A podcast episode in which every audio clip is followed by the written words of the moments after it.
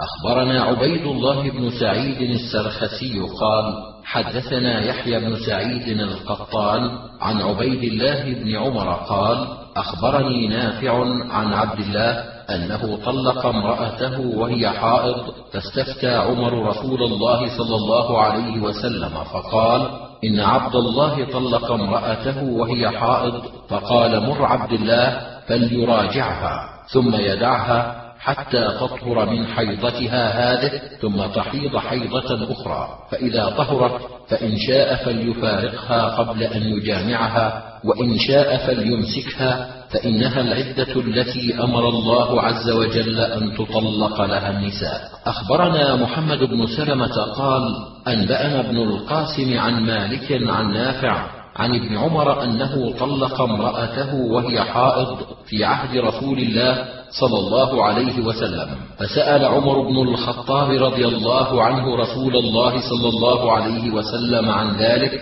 فقال رسول الله صلى الله عليه وسلم مره فليراجعها ثم ليمسكها حتى تطهر ثم تحيض ثم تطهر. ثم إن شاء أمسك بعد وإن شاء طلق قبل أن يمس فتلك العدة التي أمر الله عز وجل أن تطلق لها النساء. أخبرني كثير بن عبيد عن محمد بن حرب قال حدثنا الزبيدي قال سئل الزهري كيف الطلاق للعدة؟ فقال أخبرني سالم بن عبد الله بن عمر أن عبد الله بن عمر قال طلقت امرأتي في حياة رسول الله صلى الله عليه وسلم وهي حائض. فذكر ذلك عمر لرسول الله صلى الله عليه وسلم فتغيظ رسول الله صلى الله عليه وسلم في ذلك فقال ليراجعها ثم يمسكها حتى تحيض حيضة وتطهر فإن بدا له أن يطلقها طاهرا قبل أن يمسها فذاك الطلاق للعدة كما أنزل الله عز وجل. قال عبد الله بن عمر فراجعتها وحسبت لها التطليقة التي طلقتها. أخبرني محمد بن إسماعيل بن إبراهيم وعبد الله بن محمد بن تميم عن حجاج قال قال ابن جريج أخبرني أبو الزبير أنه سمع عبد الرحمن بن أيمن يسأل ابن عمر وأبو الزبير يسمع كيف ترى في رجل طلق امرأته حائضا فقال له طلق عبد الله بن عمر امرأته وهي حائض على عهد رسول الله صلى الله عليه وسلم فسأل عمر رسول الله صلى الله عليه وسلم فقال إن عبد الله بن عمر طلق امرأته وهي حائض فقال رسول الله صلى الله عليه وسلم ليراجعها فردها عليه. قال إذا طهرت فليطلق أو ليمسك. قال ابن عمر فقال النبي صلى الله عليه وسلم يا أيها النبي إذا طلقتم النساء فطلقوهن في قبل عدتهن. أخبرنا محمد بن بشار قال حدثنا محمد بن جعفر قال حدثنا شعبة عن الحكم قال: سمعت مجاهدا يحدثه عن ابن عباس في قوله عز وجل: يا أيها النبي إذا طلقتم النساء فطلقوهن لعدتهن. قال ابن عباس رضي الله عنه: قبل عدتهن. أخبرنا محمد بن يحيى بن أيوب قال: حدثنا حفص بن غياث قال: حدثنا الأعمش عن أبي إسحاق عن أبي الأحوص عن عبد الله أنه قال: طلاق السنة تطليقة وهي طاهر في غير جماع فإذا حاضت وطهرت طلقها أخرى. فإذا حاضت وطهرت طلقها أخرى. ثم تعتد بعد ذلك بحيضة. قال الأعمش سألت إبراهيم فقال مثل ذلك. أخبرنا عمرو بن علي قال حدثنا يحيى عن سفيان عن أبي إسحاق عن أبي الأحوص عن عبد الله قال طلاق السنة أن يطلقها طاهرا في غير جماع. أخبرنا محمد بن عبد الأعلى قال حدثنا المعتمر قال سمعت عبيد الله بن عمر عن نافع عن عبد الله أنه طلق امرأته وهي حائض تطليقة فانطلق عمر فأخبر النبي صلى الله عليه وسلم بذلك فقال له النبي صلى الله عليه وسلم مر عبد الله فليراجعها فإذا اغتسلت فليتركها حتى تحيض فإذا اغتسلت من حيضتها الأخرى فلا يمسها حتى يطلقها فإن شاء أن يمسكها فليمسكها فإنها العدة التي أمر الله عز وجل أن تطلق لها النساء. أخبرنا محمود بن غيلان قال حدثنا وكيع قال حدثنا سفيان عن محمد بن عبد الرحمن مولى طلحة عن سالم بن عبد الله عن ابن عمر أنه طلق امرأته وهي حائض فذكر ذلك للنبي صلى الله عليه وسلم فقال مره فليراجعها ثم ليطلقها وهي طاهر أو حامل. أخبرني زياد بن أيوب قال حدثنا هشيم قال أخبرنا أبو بشر عن سعيد بن جبير عن ابن عمر أنه طلق امرأته وهي حائض فردها عليه رسول الله صلى الله عليه وسلم حتى طلقها وهي طاهر. أخبرنا قتيبة قال حدثنا حماد عن أيوب عن محمد عن يونس بن جبير قال سألت ابن عمر عن رجل طلق امرأته وهي حائض فقال هل تعرف عبد الله بن عمر؟ فإنه طلق امرأته وهي حائض. فسأل عمر النبي صلى الله عليه وسلم فأمره أن يراجعها. ثم يستقبل عدتها. فقلت له فيعتد بتلك التطليقه فقال مه أرأيت إن عجز واستحمق؟ أخبرنا يعقوب بن إبراهيم. قال حدثنا ابن علية عن يونس عن محمد بن سيرين عن يونس بن جبير. قال قلت لابن عمر رجل طلق امرأته وهي حائض. فقال أتعرف عبد الله بن عمر؟ فإنه طلق امرأته وهي حائض. فأتى عمر النبي صلى الله عليه وسلم يسأله فأمره أن يراجعها ثم يستقبل عدتها. قلت له إذا طلق الرجل امرأته وهي حائض أيعتد بتلك التطليقة؟ فقال مه وإن عجز واستحمق. أخبرنا سليمان بن داود عن ابن وهب قال أخبرني مخرمة عن أبيه قال سمعت محمود بن لبيد قال أخبر رسول الله صلى الله عليه وسلم عن رجل طلق امرأته ثلاث تطليقات جميعا فقام غضبانا ثم قال أيلعب بكتاب الله وأنا بين أظهركم؟ حتى قام رجل وقال يا رسول الله ألا أقتله؟ أخبرنا محمد بن سلمة قال حدثنا ابن القاسم عن مالك قال حدثني ابن شهاب أن سهل بن سعد الساعدي أخبره أن عويمرا العجلاني جاء إلى عاصم بن عدي فقال أرأيت يا عاصم لو أن رجلا وجد مع امرأته رجلا أيقتله؟ فيقتلونه أم كيف يفعل؟ سل لي يا عاصم رسول الله صلى الله عليه وسلم عن ذلك. فسأل عاصم رسول الله صلى الله عليه وسلم فكره رسول الله صلى الله عليه وسلم المسائل وعابها حتى كبر على عاصم ما سمع من رسول الله صلى الله عليه وسلم. فلما رجع عاصم إلى أهله جاءه عويمر فقال يا عاصم ماذا قال لك رسول الله؟ صلى الله عليه وسلم. فقال عاصم لعويمر لم تأتني بخير. قد كره رسول الله صلى الله عليه وسلم المسألة التي سألت عنها. فقال عويمر والله لا أنتهي حتى أسأل عنها رسول الله صلى الله عليه وسلم. فأقبل عويمر حتى أتى رسول الله صلى الله عليه وسلم وسط الناس. فقال يا رسول الله أرأيت رجلا وجد مع امرأته رجلا أيقتله فتقتلونه أم كيف يفعل؟ فقال رسول الله صلى الله عليه وسلم قد نزل فيك وفي صاحبتك فاذهب فأت بها. قال سهل فتلاعنا وأنا مع الناس عند رسول الله صلى الله عليه وسلم. فلما فرغ عويمر قال كذبت عليها يا رسول الله إن أمسكتها. فطلقها ثلاثا قبل أن يأمره رسول الله صلى الله عليه وسلم. أخبرنا أحمد بن يحيى قال حدثنا أبو نعيم قال حدثنا سعيد بن يزيد الأحمسي قال حدثنا الشعبي قال حدثتني فاطمة بنت قيس قالت أتيت النبي صلى الله عليه وسلم فقلت أنا بنت آل خالد وإن زوجي فلانا أرسل إلي بطلاقي وإني سألت أهله النفقة والسكنى فأبوا علي.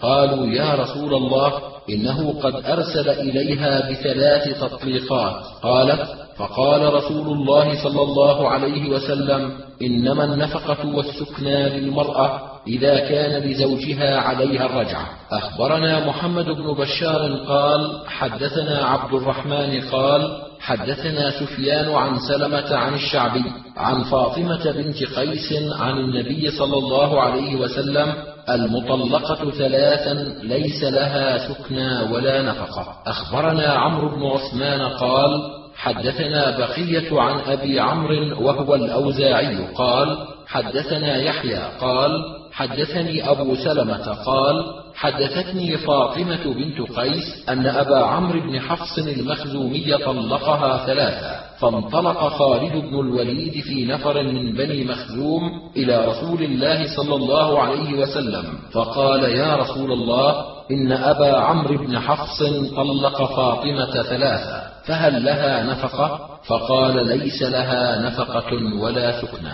أخبرنا أبو داود سليمان بن سيف قال حدثنا أبو عاصم عن ابن جريج عن ابن طاووس عن أبيه أن أبا الصهباء جاء إلى ابن عباس فقال يا ابن عباس ألم تعلم أن الثلاث كانت على عهد رسول الله صلى الله عليه وسلم وأبي بكر وصدرا من خلافة عمر رضي الله عنهما ترد إلى الواحدة قال نعم. أخبرنا محمد بن العلاء قال حدثنا أبو معاوية عن الأعمش عن إبراهيم عن الأسود عن عائشة قالت سئل رسول الله صلى الله عليه وسلم عن رجل طلق امرأته فتزوجت زوجا غيره. فدخل بها ثم طلقها قبل أن يواقعها. أتحل للأول؟ فقال رسول الله صلى الله عليه وسلم لا حتى يذوق الآخر عسيلتها وتذوق عسيلته.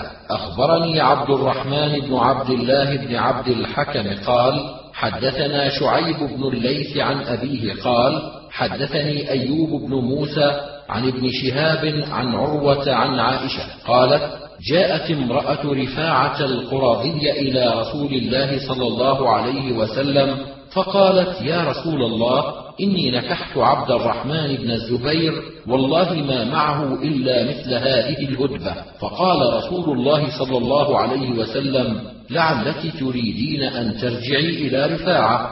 لا حتى يذوق عسيلتك وتذوقي عسيلته أخبرنا عمرو بن علي قال حدثنا يزيد بن زريع قال حدثنا معمر عن الزهري عن عروة عن عائشة قالت جاءت امرأة رفاعة القرظي إلى النبي صلى الله عليه وسلم وأبو بكر عنده فقالت يا رسول الله إني كنت تحت رفاعة القرظي فطلقني البتة فتزوجت عبد الرحمن بن الزبير وإنه والله يا رسول الله ما معه إلا مثل هذه الهدبة وأخذت هدبة من جلبابها وخالد بن سعيد بالباب فلم يأذن له فقال يا أبا بكر ألا تسمع هذه تجهر بما تجهر به عند رسول الله صلى الله عليه وسلم؟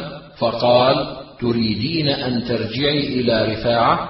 لا حتى تذوقي عسيلته ويذوق عسيلتك أخبرنا علي بن نصر بن علي قال حدثنا سليمان بن حرب قال حدثنا حماد بن زيد قال قلت لأيوب هل علمت أحدا؟ قال في أمرك بيدك أنها ثلاث غير الحسن؟ فقال لا. ثم قال اللهم غفرا إلا ما حدثني قتادة عن كثير مولى بن سمرة عن أبي سلمة عن أبي هريرة عن النبي صلى الله عليه وسلم قال ثلاث فلقيت كثيرا فسألته فلم يعرف فرجعت إلى قتادة فأخبرته فقال نسي. قال أبو عبد الرحمن هذا حديث منكر. حدثنا إسحاق بن إبراهيم قال أنبأنا سفيان عن الزهري عن عروة عن عائشة قالت جاءت امرأة رفاعة إلى رسول الله صلى الله عليه وسلم فقالت إن زوجي طلقني فأبت طلاقي وإني تزوجت بعده عبد الرحمن بن الزبير وما معه إلا مثل هدبة الثوب. فضحك رسول الله صلى الله عليه وسلم وقال لعلك تريدين أن ترجعي إلى رفاعة لا حتى يذوق عسيلتك وتذوقي عسيلته. أخبرنا محمد بن المثنى قال حدثنا يحيى قال حدثني عبيد الله قال حدثني القاسم عن عائشة أن رجلا طلق امرأته ثلاثا فتزوجت زوجا فطلقها قبل أن يمسها فسئل رسول الله صلى الله عليه وسلم أتحل للأول؟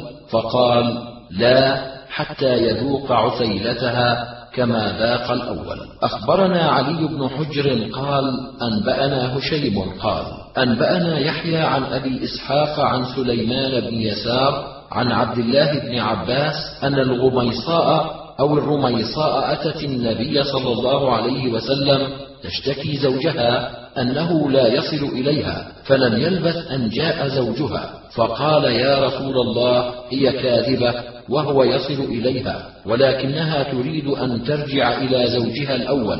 فقال رسول الله صلى الله عليه وسلم ليس ذلك حتى تذوقي عثيلته أخبرنا عمرو بن علي قال حدثنا محمد بن جعفر قال حدثنا شعبة عن علقمة بن مرثد قال سمعت سلم بن زرير يحدث عن سالم بن عبد الله عن سعيد بن المسيب عن ابن عمر عن النبي صلى الله عليه وسلم في الرجل تكون له المرأة يطلقها ثم يتزوجها رجل آخر فيطلقها قبل أن يدخل بها فترجع إلى زوجها الأول. قال لا حتى تذوق العسيلة أخبرنا محمود بن غيلان قال حدثنا وكيع قال حدثنا سفيان عن علقمة بن مرثد عن رزين بن سليمان الأحمري عن ابن عمر قال سئل النبي صلى الله عليه وسلم عن الرجل يطلق امرأته ثلاثا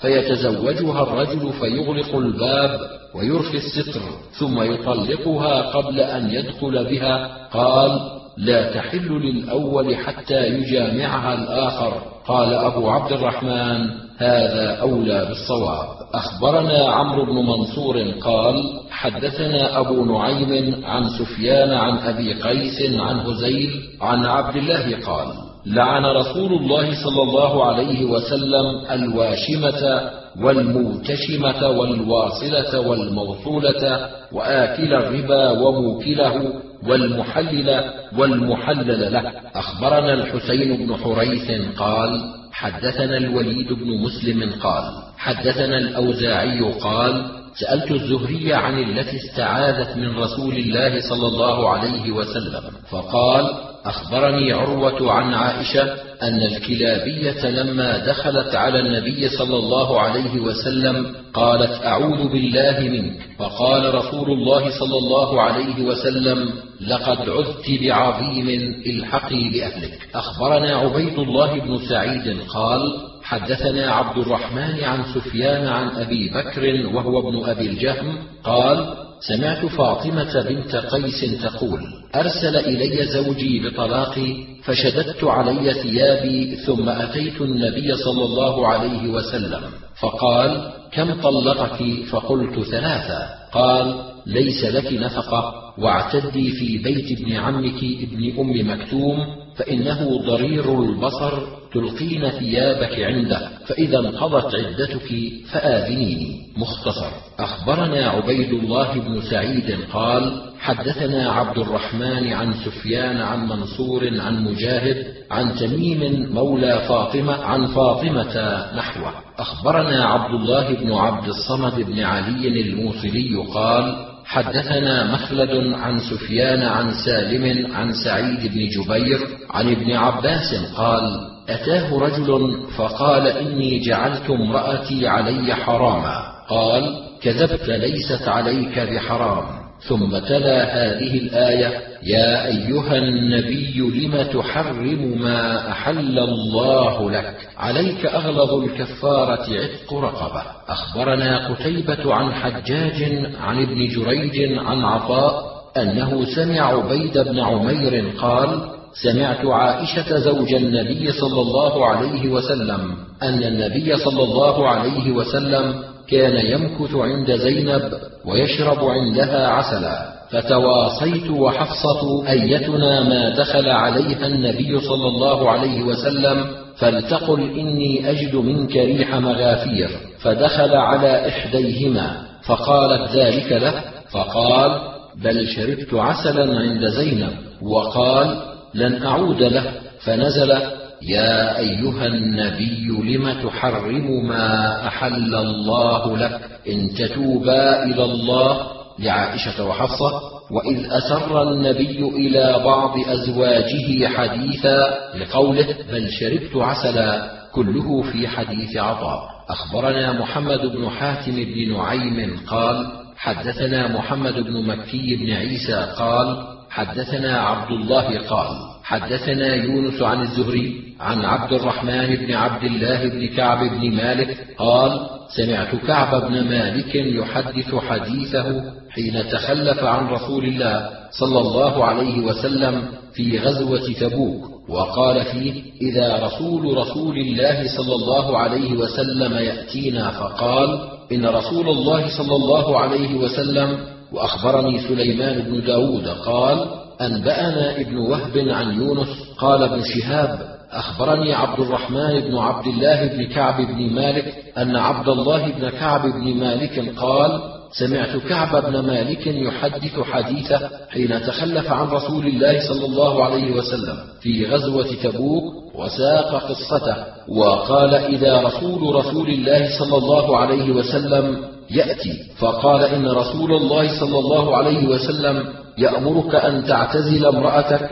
فقلت أطلقها أم ماذا؟ قال لا بل اعتزلها فلا تقربها. فقلت لامرأتي الحقي بأهلك فكوني عندهم حتى يقضي الله عز وجل في هذا الأمر. أخبرني محمد بن جبلة ومحمد بن يحيى بن محمد قالا حدثنا محمد بن موسى بن أعين قال حدثنا أبي عن إسحاق بن راشد عن الزهري أخبرني عبد الرحمن بن عبد الله بن كعب بن مالك عن أبيه قال سمعت أبي كعب بن مالك قال وهو أحد الثلاثة الذين تيب عليهم. يحدث قال أرسل إلي رسول الله صلى الله عليه وسلم وإلى صاحبي أن رسول الله صلى الله عليه وسلم يأمركم أن تعتزلوا نساءكم فقلت للرسول أطلق امرأتي أم ماذا أفعل؟ قال لا بل تعتزلها فلا تقربها. فقلت لامرأتي الحقي بأهلك فكوني فيهم فلحقت بهم. أخبرنا يوسف بن سعيد قال حدثنا حجاج بن محمد قال حدثنا الليث بن سعد قال حدثني عقيل عن ابن شهاب قال أخبرني عبد الرحمن بن عبد الله بن كعب أن عبد الله بن كعب قال سمعت كعبا يحدث حديثه حين تخلف عن رسول الله صلى الله عليه وسلم في غزوة تبوك وقال فيه إذا رسول الله صلى الله عليه وسلم يأتيني ويقول إن رسول الله صلى الله عليه وسلم يأمرك أن تعتزل امرأتك فقلت أطلقها أم ماذا أفعل؟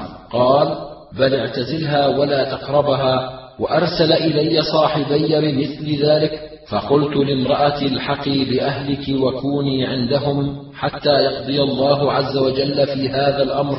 خالفهم معقل بن عبيد الله. أخبرنا محمد بن معدان بن عيسى قال حدثنا الحسن بن أعين قال حدثنا معقل عن الزهري قال أخبرني عبد الرحمن بن عبد الله بن كعب عن عمه عبيد الله بن كعب قال سمعت أبي كعبا يحدث. قال أرسل إلى رسول الله صلى الله عليه وسلم وإلى صاحبيه أن رسول الله صلى الله عليه وسلم يأمركم أن تعتزلوا نساءكم أطلق امرأتي أم ماذا أفعل؟ قال لا بل تعتزلها. ولا تقربها. فقلت لامرأتي الحقي بأهلك فكوني فيهم حتى يقضي الله عز وجل فلحقت بهم. خالفه معمر. أخبرني محمد بن عبد الأعلى. قال حدثنا محمد وهو ابن ثور عن معمر عن الزهري عن عبد الرحمن بن كعب بن مالك عن أبيه قال في حديثه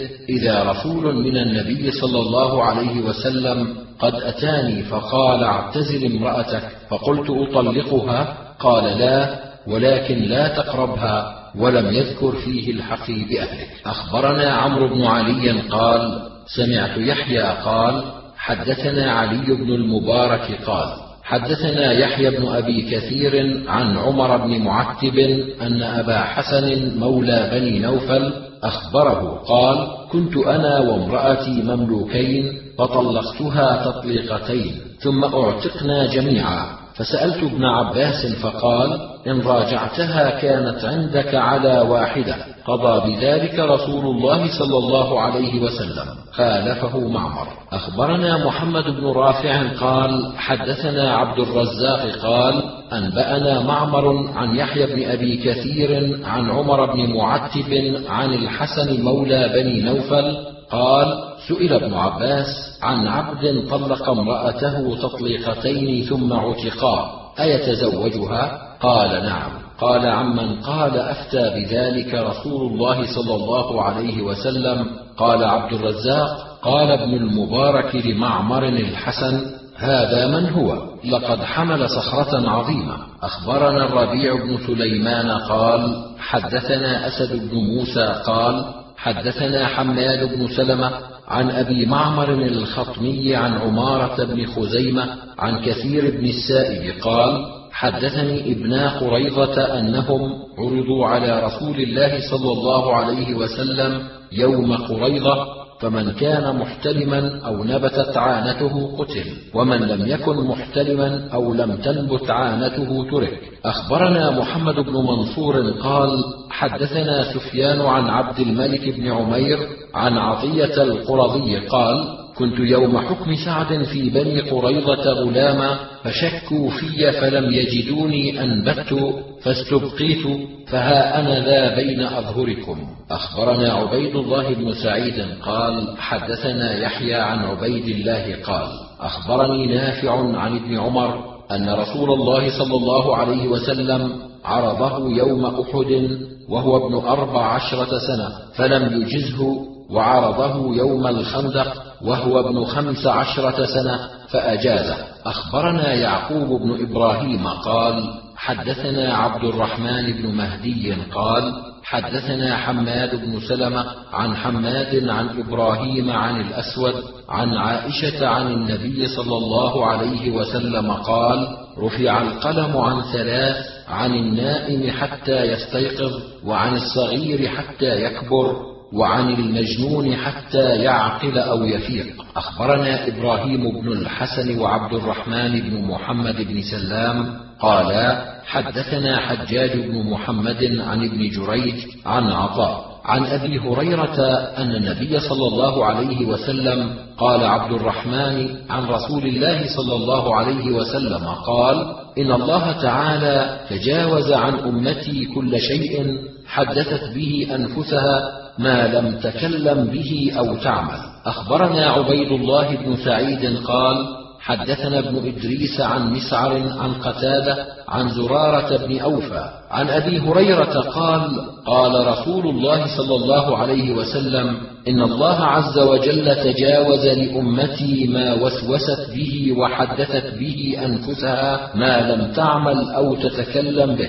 أخبرني موسى بن عبد الرحمن قال حدثنا حسين الجعفي عن زائدة عن شيبان عن قتادة عن زرارة بن أوفى عن أبي هريرة عن النبي صلى الله عليه وسلم قال إن الله تعالى تجاوز لأمتي عما حدثت به أنفسها ما لم تكلم أو تعمل به. أخبرنا أبو بكر بن نافع قال حدثنا بهز قال حدثنا حماد بن سلمة قال حدثنا ثابت عن أنس قال كان لرسول الله صلى الله عليه وسلم جار فارسي طيب المرقة فأتى رسول الله صلى الله عليه وسلم ذات يوم وعنده عائشة فأومأ إليه بيده أن تعال وأومأ رسول الله صلى الله عليه وسلم إلى عائشة أي وهذه فأومأ إليه الآخر هكذا بيده أن لا مرتين أو ثلاثا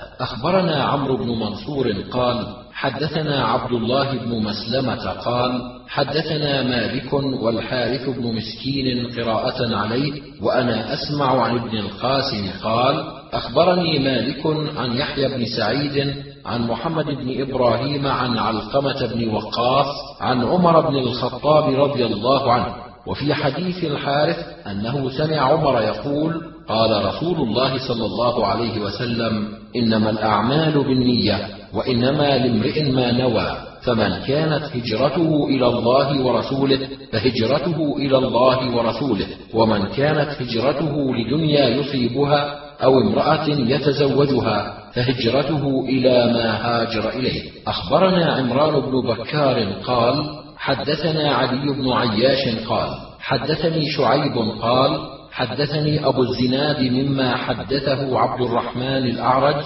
مما ذكر أنه سمع أبا هريرة يحدث عن رسول الله صلى الله عليه وسلم قال قال انظروا كيف يصرف الله عني شتم قريش ولعنهم إنهم يشتمون مذمما ويلعنون مذمما وأنا محمد. أخبرنا يونس بن عبد الأعلى قال حدثنا ابن وهب قال أنبأنا يونس بن يزيد وموسى بن علي عن ابن شهاب قال أخبرني أبو سلمة بن عبد الرحمن أن عائشة زوج النبي صلى الله عليه وسلم قالت لما أمر رسول الله صلى الله عليه وسلم بتخيير أزواجه بدأ بي فقال إني ذاكر لك أمرا فلا عليك أن لا تعجلي حتى تستامري أبويك. قالت قد علم أن أبواي لم يكونا ليأمراني بفراقه. قالت ثم تلا هذه الآية. يا أيها النبي قل لأزواجك إن كنتن تردن الحياة الدنيا إلى قوله جميلا. فقلت أفي هذا أستأمر أبوي؟ فإني أريد الله عز وجل ورسوله والدار الآخرة. قالت عائشة ثم فعل أزواج النبي صلى الله عليه وسلم مثل ما فعلت ولم يكن ذلك حين قال لهن رسول الله صلى الله عليه وسلم واخترنه طلاقا من أجل أنهن اخترن. أخبرنا محمد بن عبد الأعلى قال حدثنا محمد بن ثور عن معمر عن الزهري عن عروه عن عائشة. قالت لما نزلت إن كنتن تردن الله ورسوله دخل علي النبي صلى الله عليه وسلم بدأ بي فقال يا عائشة إني ذاكر لك أمرا فلا عليك أن لا تعجلي حتى تستأمري أبويك. قالت قد علم والله أن أبوي لم يكونا ليأمراني بفراقه فقرأ علي يا أيها النبي قل لأزواجك إن كنتن تردن الحياة الدنيا وزينتها فقلت أفي هذا أستأمر أبوي؟ فإني أريد الله ورسوله. قال أبو عبد الرحمن هذا خطأ والأول أولى بالصواب والله سبحانه وتعالى أعلم. أخبرنا عمرو بن علي قال حدثنا يحيى هو ابن سعيد عن إسماعيل عن عامر عن مسروق عن عائشة قالت خيرنا رسول الله صلى الله عليه وسلم فاخترناه فهل كان طلاقا؟ أخبرنا محمد بن عبد الأعلى قال حدثنا خالد قال حدثنا شعبة عن عاصم قال قال الشعبي عن مسروق عن عائشة قالت قد خير رسول الله صلى الله عليه وسلم نساءه فلم يكن طلاقا. أخبرنا محمد بن إبراهيم بن صدران عن خالد بن الحارث قال حدثنا أشعث وهو ابن عبد الملك عن عاصم عن الشعبي عن مسروق عن عائشة قالت قد خير النبي صلى الله عليه وسلم نساءه فلم يكن طلاقا. أخبرنا محمد بن عبد الأعلى قال حدثنا خالد قال حدثنا شعبة عن سليمان عن أبي الضحى عن مسروق عن عائشة قالت قد خير رسول الله صلى الله عليه وسلم نساءه أفكان طلاقا؟ أخبرني عبد الله بن محمد الضعيف قال حدثنا أبو معاوية قال حدثنا الأعمش عن مسلم عن مسروق عن عائشة قالت خيرنا رسول الله صلى الله عليه وسلم فاخترناه فلم يعدها علينا شيئا. أخبرنا إسحاق بن إبراهيم قال حدثنا حماد بن مسعدة قال حدثنا ابن موهب عن القاسم بن محمد قال كان لعائشة غلام وجارية قالت فأردت أن أعتقهما فذكرت ذلك لرسول الله صلى الله عليه وسلم فقال ابدأي بالغلام قبل الجارية.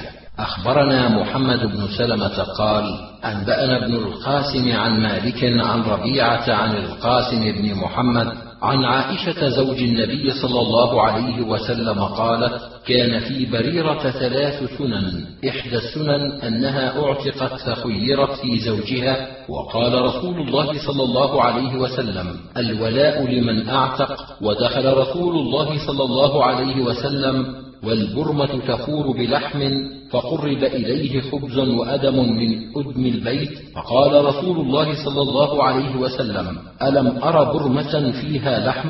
فقالوا بلى يا رسول الله. ذلك لحم تصدق به على بريرة وأنت لا تأكل الصدقة. فقال رسول الله صلى الله عليه وسلم وعليها صدقة وهو لنا هدية. أخبرني محمد بن آدم قال حدثنا أبو معاوية عن هشام عن عبد الرحمن بن القاسم عن أبيه عن عائشة قالت كان في بريرة ثلاث قضيات أراد أهلها أن يبيعوها ويشترطوا الولاء. فذكرت ذلك للنبي صلى الله عليه وسلم فقال اشتريها وأعتقيها فإنما الولاء لمن أعتق وأعتقت فخيرها رسول الله صلى الله عليه وسلم فاختارت نفسها وكان يتصدق عليها فتهدي لنا منه. فذكرت ذلك للنبي صلى الله عليه وسلم فقال كلوه فإنه عليها صدقة وهو لنا هدية. أخبرنا قتيبة قال حدثنا جرير عن منصور عن إبراهيم عن الأسود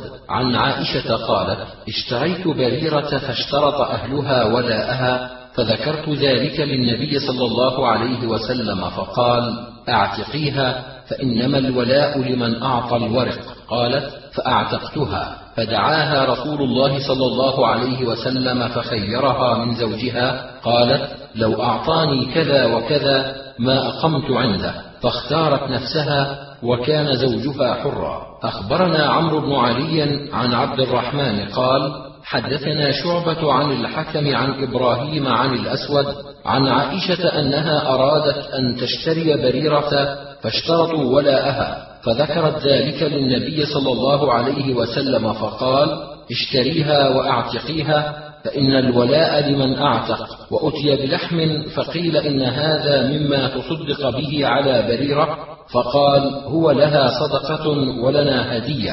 وخيرها رسول الله صلى الله عليه وسلم وكان زوجها حرا. أخبرنا إسحاق بن إبراهيم قال أنبأنا جرير عن هشام بن عروة عن أبيه عن عائشة قالت كاتبت بريرة على نفسها بتسع أواق في كل سنة بأوقية فأتت عائشة تستعينها فقالت لا إلا أن يشاءوا أن أعدها لهم عدة واحدة ويكون الولاء لي. فذهبت بريرة فكلمت في ذلك أهلها فأبوا عليها إلا أن يكون الولاء لهم.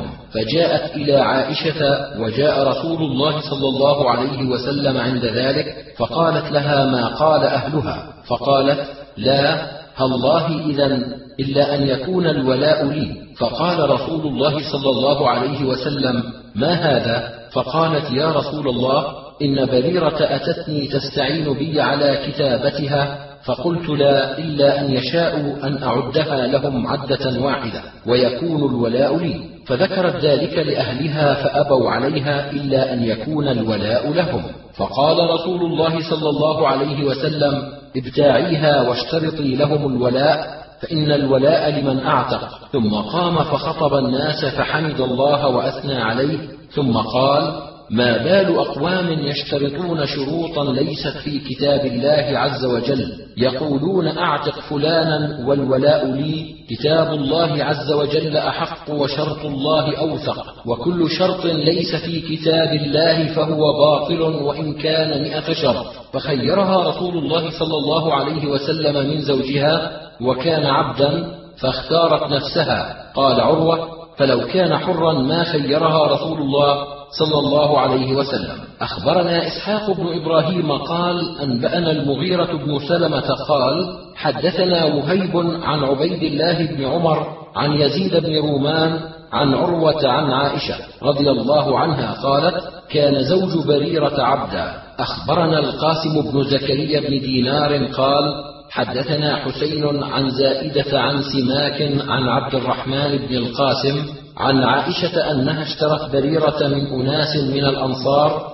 فاشترطوا الولاء فقال رسول الله صلى الله عليه وسلم الولاء لمن ولي النعمة وخيرها رسول الله صلى الله عليه وسلم وكان زوجها عبدا وأهدت لعائشة لحما فقال رسول الله صلى الله عليه وسلم لو وضعتم لنا من هذا اللحم قالت عائشة تصدق به على بريرة. فقال هو عليها صدقة وهو لنا هدية. أخبرنا محمد بن إسماعيل بن إبراهيم قال حدثنا يحيى بن أبي بكير الكرماني قال حدثنا شعبة عن عبد الرحمن بن القاسم عن أبيه عن عائشة قال وكان وصى أبيه قال وفرحت أن أقول سمعته من أبيك. قالت عائشة سألت رسول الله صلى الله عليه وسلم عن بريرة وأردت أن أشتريها واشترط الولاء لأهلها. فقال اشتريها فإن الولاء لمن أعتق. قال وخيرت وكان زوجها عبدا. ثم قال بعد ذلك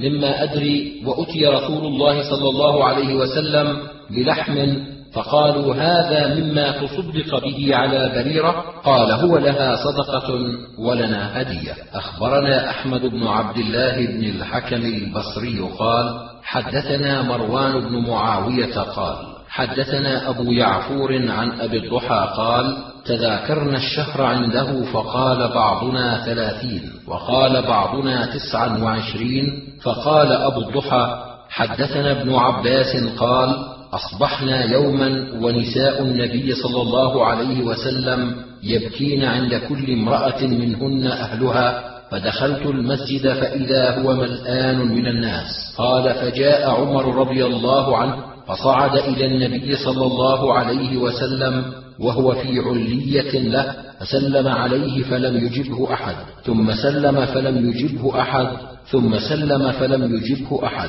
فرجع فنادى بلالا فدخل على النبي صلى الله عليه وسلم فقال أطلقت نساءك؟ فقال لا ولكني اليت منهن شهرا. فمكث تسعا وعشرين ثم نزل فدخل على نسائه. أخبرنا محمد بن المثنى قال حدثنا خالد قال حدثنا حميد عن أنس قال آل النبي صلى الله عليه وسلم من نسائه شهرا في مشربة له فمكث تسعا وعشرين ليلة ثم نزل فقيل يا رسول الله أليس آليت على شهر؟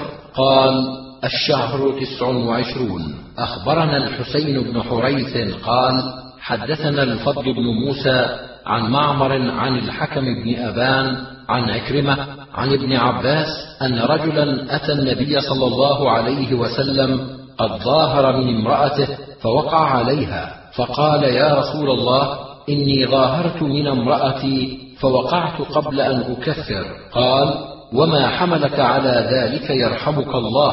قال رأيت خلخالها في ضوء القمر فقال لا تقربها حتى تفعل ما أمر الله عز وجل. أخبرنا محمد بن رافع قال حدثنا عبد الرزاق قال حدثنا معمر عن الحكم بن أبان عن عكرمة قال تظاهر رجل من امرأته فأصابها قبل أن يكفر فذكر ذلك للنبي صلى الله عليه وسلم. فقال له النبي صلى الله عليه وسلم ما حملك على ذلك؟ قال رحمك الله يا رسول الله. رأيت خلخالها أو ساقيها في ضوء القمر. فقال رسول الله صلى الله عليه وسلم فاعتزلها حتى تفعل ما أمرك الله عز وجل. أخبرنا إسحاق بن إبراهيم قال أنبأنا المعتمر وأنبأنا محمد بن عبد الأعلى. قال حدثنا المعتمر. قال سمعت الحكم بن أبان. قال سمعت عكرمة. قال أتى رجل نبي الله صلى الله عليه وسلم فقال يا نبي الله إنه ظاهر من امرأته ثم غشيها قبل أن يفعل ما عليه. قال ما حملك على ذلك؟ قال يا نبي الله رأيت بياض ساقيها في القمر. قال نبي الله صلى الله عليه وسلم فاعتزل حتى تقضي ما عليك. وقال إسحاق في حديثه فاعتزلها حتى تقضي ما عليك. واللفظ لمحمد. قال أبو عبد الرحمن المرسل أولى بالصواب من المسند والله سبحانه وتعالى أعلم. أخبرنا إسحاق بن إبراهيم قال أنبأنا جرير عن الأعمش عن تميم بن سلمة عن عروة عن عائشة أنها قالت الحمد لله الذي وسع سمعه الأصوات. لقد جاءت خولة إلى رسول الله صلى الله عليه وسلم تشكو زوجها فكان يخفى علي كلامها فأنزل الله عز وجل قد سمع الله قول التي تجادلك في زوجها وتشتكي إلى الله والله يسمع تحاوركما. الآية. أخبرنا إسحاق بن إبراهيم قال أنبأنا المخزومي وهو المغيرة بن سلمة قال حدثنا وهيب عن أيوب عن الحسن عن أبي هريرة عن النبي صلى الله عليه وسلم أنه قال المنتزعات والمختلعات هن المنافقات. قال الحسن لم أسمعه من غير أبي هريرة. قال أبو عبد الرحمن الحسن لم يسمع من أبي هريرة شيئا. أخبرنا محمد بن سلمة قال أنبأنا ابن القاسم عن مالك عن يحيى بن سعيد عن عمرة بنت عبد الرحمن أنها أخبرته عن حبيبة بنت سهل أنها كانت تحت ثابت بن قيس بن شماس وأن رسول الله صلى الله عليه وسلم خرج إلى الصبح فوجد حبيبة بنت سهل عند بابه في الغلس. فقال رسول الله صلى الله عليه وسلم من هذه؟ قالت أنا حبيبة بنت سهل يا رسول الله. قال ما شأنك؟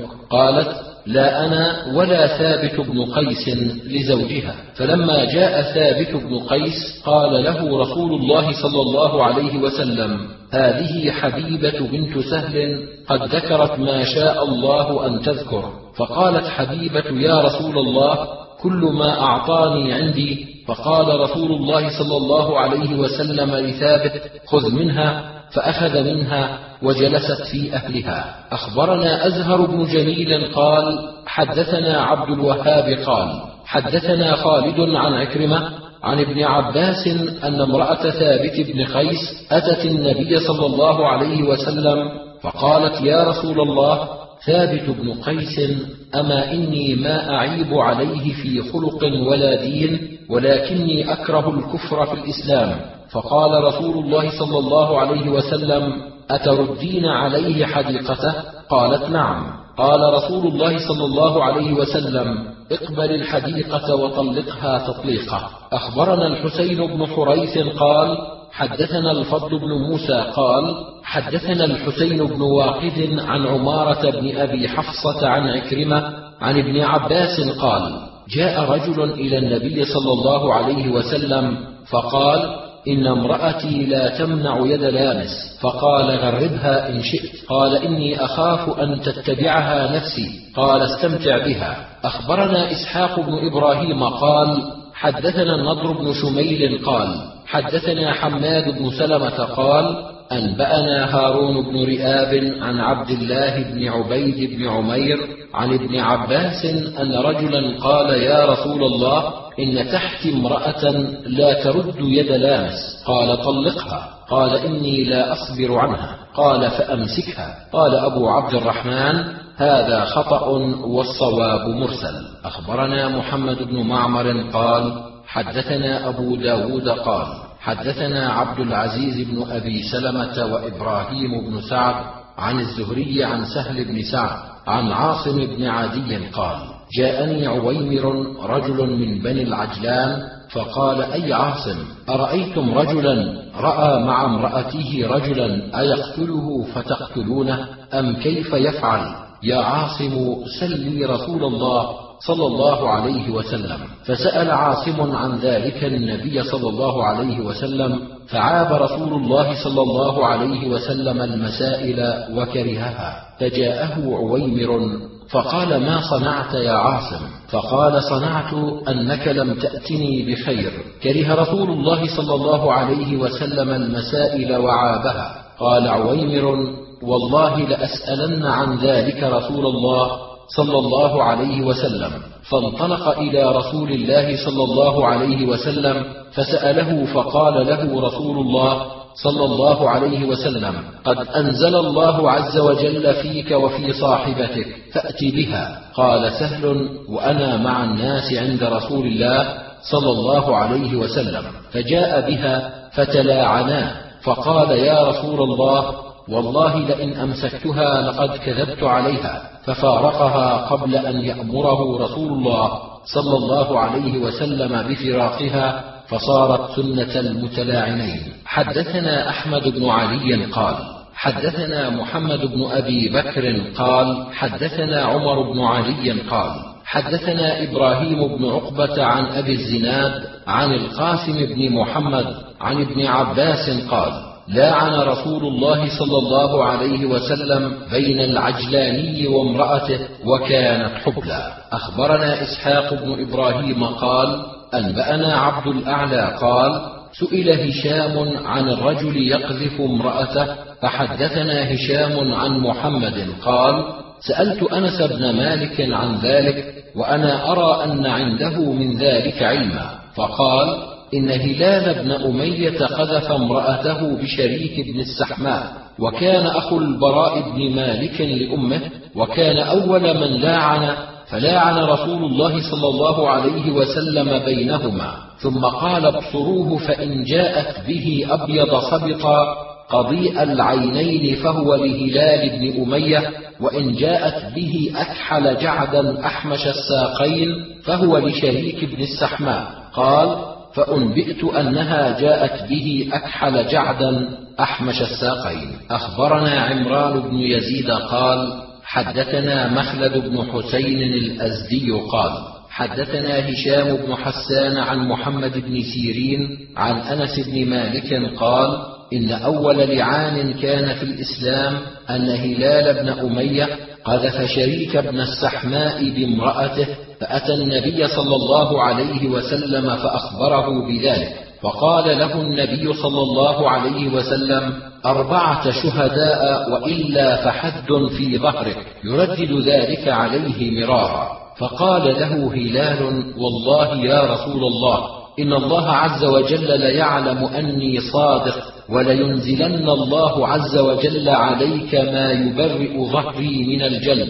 فبينما هم كذلك إذ نزلت عليه آية اللعان والذين يرمون أزواجهم إلى آخر الآية. فدعا هلالا فشهد أربع شهادات بالله إنه لمن الصادقين. والخامسة أن لعنة الله عليه إن كان من الكاذبين. ثم دعيت المرأة فشهدت أربع شهادات بالله أنه لمن الكاذبين. فلما أن كان في الرابعة أو الخامسة قال رسول الله صلى الله عليه وسلم وقفوها فإنها موجبة. فتلكأت حتى ما شككنا أنها ستعترف ثم قالت لا أفضح قومي سائر اليوم. فمضت على اليمين فقال رسول الله صلى الله عليه وسلم انظروها. فإن جاءت به أبيض صبطا قضيء العينين فهو لهلال بن أمية وإن جاءت به آدم جعدا ربعا حمش الساقين فهو لشريك بن السحماء. فجاءت به آدم جعدا ربعا حمش الساقين. فقال رسول الله صلى الله عليه وسلم لولا ما سبق فيها من كتاب الله لكان لي ولها شأن. قال الشيخ والقضيء طويل شعر العينين ليس بمفتوح العين ولا جاحظهما والله سبحانه وتعالى أعلم. أخبرنا عيسى بن حميد قال أنبأنا الليث عن يحيى بن سعيد عن عبد الرحمن بن القاسم عن القاسم بن محمد عن ابن عباس أنه قال ذكر التلاعن عند رسول الله صلى الله عليه وسلم فقال عاصم بن عدي في ذلك قولا ثم انصرف فأتاه رجل من قومه يشكو إليه أنه وجد مع امرأته رجلا قال عاصم ما ابتليت بهذا إلا بقولي فذهب به إلى رسول الله صلى الله عليه وسلم فأخبره بالذي وجد عليه امرأته وكان ذلك الرجل مصفرا قليل اللحم سبط الشعر وكان الذي ادعى عليه أنه وجده عند أهله آدم خدلا كثير اللحم فقال رسول الله صلى الله عليه وسلم اللهم بين فوضعت شبيها بالرجل الذي ذكر زوجها أنه وجده عندها فلاعن رسول الله صلى الله عليه وسلم بينهما. فقال رجل لابن عباس في المجلس أهي التي قال رسول الله صلى الله عليه وسلم لو رجمت أحدا بغير بينة رجمت هذه قال ابن عباس لا. تلك امرأة كانت تظهر في الإسلام الشر أخبرنا يحيى بن محمد بن السكن قال حدثنا محمد بن جهضم عن إسماعيل بن جعفر عن يحيى قال سمعت عبد الرحمن بن القاسم يحدث عن أبيه عن عبد الله بن عباس أنه قال ذكر التلاعن عند رسول الله صلى الله عليه وسلم فقال عاصم بن عدي في ذلك قولا ثم انصرف فلقيه رجل من قومه فذكر أنه وجد مع امرأته رجلا فذهب به إلى رسول الله صلى الله عليه وسلم فأخبره بالذي وجد عليه امرأته وكان ذلك الرجل مصفرا قليل اللحم سبط الشعر وكان الذي ادعى عليه انه وجد عند أهله آدم خدلا كثير اللحم جعدا قططا. فقال رسول الله صلى الله عليه وسلم اللهم بين. فوضعت شبيها بالذي ذكر زوجها أنه وجده عندها فلاعن رسول الله صلى الله عليه وسلم بينهما فقال رجل لابن عباس في المجلس أهي التي قال رسول الله صلى الله عليه وسلم لو رجمت أحدا بغير بينة رجمت هذه؟ قال ابن عباس لا تلك امرأة كانت تظهر الشر في الإسلام. أخبرنا علي بن ميمون قال حدثنا سفيان عن عاصم بن كليب عن أبيه عن ابن عباس أن النبي صلى الله عليه وسلم أمر رجلا حين أمر المتلاعنين أن يتلاعنا أن يضع يده عند الخامسة على فيه وقال إنها موجبة. أخبرنا عمرو بن علي ومحمد بن المثنى.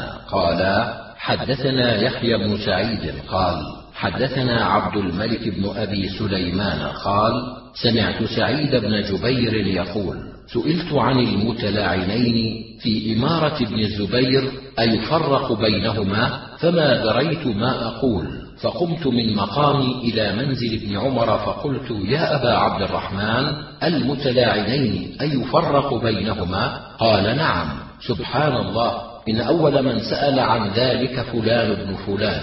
فقال يا رسول الله أرأيت؟ ولم يقل عمرو أرأيت الرجل منا يرى على امرأته فاحشة؟ إن تكلم فأمر عظيم. وقال عمرو أتى أمرا عظيما. وإن سكت سكت على مثل ذلك فلم يجب. فلما كان بعد ذلك أتاه فقال إن الأمر الذي سألتك ابتليت به فأنزل الله عز وجل هؤلاء الآيات في سورة النور والذين يرمون أزواجهم حتى بلغ والخامسة أن غضب الله عليها إن كان من الصادقين. فبدأ بالرجل فوعظه وذكره وأخبره أن عذاب الدنيا أهون من عذاب الآخرة. فقال والذي بعثك بالحق ما كذبت ثم ثنى بالمرأة فوعظها وذكرها فقالت والذي بعثك بالحق إنه لكاذب فبدأ بالرجل فشهد أربع شهادات بالله إنه لمن الصادقين والخامسة أن لعنة الله عليه إن كان من الكاذبين ثم ثنى بالمرأة فشهدت أربع شهادات بالله إنه لمن الكاذبين والخامسة أن غضب الله عليها إن كان من الصادقين ففرق بينهما. أخبرنا عمرو بن علي ومحمد بن المثنى واللفظ له قالا حدثنا معاذ بن هشام حدثني أبي عن قتادة عن عزرة عن سعيد بن جبير قال لم يفرق المصعب بين المتلاعنين. قال سعيد فذكرت ذلك لابن عمر فقال فرق رسول الله صلى الله عليه وسلم بين أخوي بني العجلان. أخبرنا زياد بن أيوب قال حدثنا ابن علية عن أيوب عن سعيد بن جبير قال قلت لابن عمر رجل قذف امرأته. قال فرق رسول الله صلى الله عليه وسلم بين أخوي بني العجلان وقال الله يعلم إن أحدكما كاذب. فهل منكما تائب؟ قال لهما ثلاثا فأبيا ففرق بينهما. قال أيوب وقال عمرو بن دينار إن في هذا الحديث شيئا لا أراك تحدث به. قال قال الرجل مالي قال لا مال لك إن كنت صادقا فقد دخلت بها وإن كنت كاذبا فهي أبعد منك. أخبرنا محمد بن منصور قال حدثنا سفيان عن عمرو قال سمعت سعيد بن جبير يقول سألت ابن عمر عن المتلاعنين فقال قال رسول الله صلى الله عليه وسلم للمتلاعنين حسابكما على الله أحدكما كاذب ولا سبيل لك عليها. قال يا رسول الله مالي قال لا مال لك إن كنت صدقت عليها فهو بما استحللت من فرجها وإن كنت كذبت عليها فذاك أبعد لك. أخبرنا قتيبة قال حدثنا مالك عن نافع عن ابن عمر قال لاعن رسول الله صلى الله عليه وسلم بين رجل وامرأته وفرق بينهما وألحق الولد بالأم. أخبرنا إسحاق بن إبراهيم قال أنبأنا سفيان عن الزهري عن سعيد بن المسيب عن أبي هريرة أن رجلا من بني فزارة أتى رسول الله صلى الله عليه وسلم فقال إن امرأتي ولدت غلاما أسود. فقال رسول الله صلى الله عليه وسلم هل لك من إبل؟ قال نعم. قال فما ألوانها؟ قال حمر. قال فهل فيها من أورق؟ قال إن فيها لورقا. قال فانى ترى أتى ذلك؟ قال عسى أن يكون نزعه عرق. فقال رسول الله صلى الله عليه وسلم وهذا عسى أن يكون نزعه. عرق أخبرنا محمد بن عبد الله بن بزيع قال حدثنا يزيد بن زريع قال حدثنا معمر عن الزهري عن سعيد بن المسيب عن أبي هريرة قال جاء رجل من بني فزارة إلى النبي صلى الله عليه وسلم فقال إن امرأتي ولدت غلاما أسودا وهو يريد الانتفاء منه. فقال هل لك من إبل؟ قال نعم. قال ما ألوانها؟ قال حمر. قال هل فيها من أورق؟ قال فيها ذود ورق. قال فما ذاك ترى؟ قال لعله أن يكون نزعها عرق. قال فلعل هذا أن يكون نزعه عرق. قال فلم يرخص له في الانتفاء منه. أخبرنا أحمد بن محمد بن المغيرة. قال حدثنا أبو حيوة حمصي. قال حدثنا شعيب بن أبي حمزة عن الزهري. عن سعيد بن المسيب عن أبي هريرة قال بينما نحن عند رسول الله صلى الله عليه وسلم قام رجل فقال يا رسول الله إني ولد لي غلام أسود. فقال رسول الله صلى الله عليه وسلم فانى كان ذلك؟ قال ما أدري. قال فهل لك من إبل؟ قال نعم. قال فما ألوانها؟ قال حمر.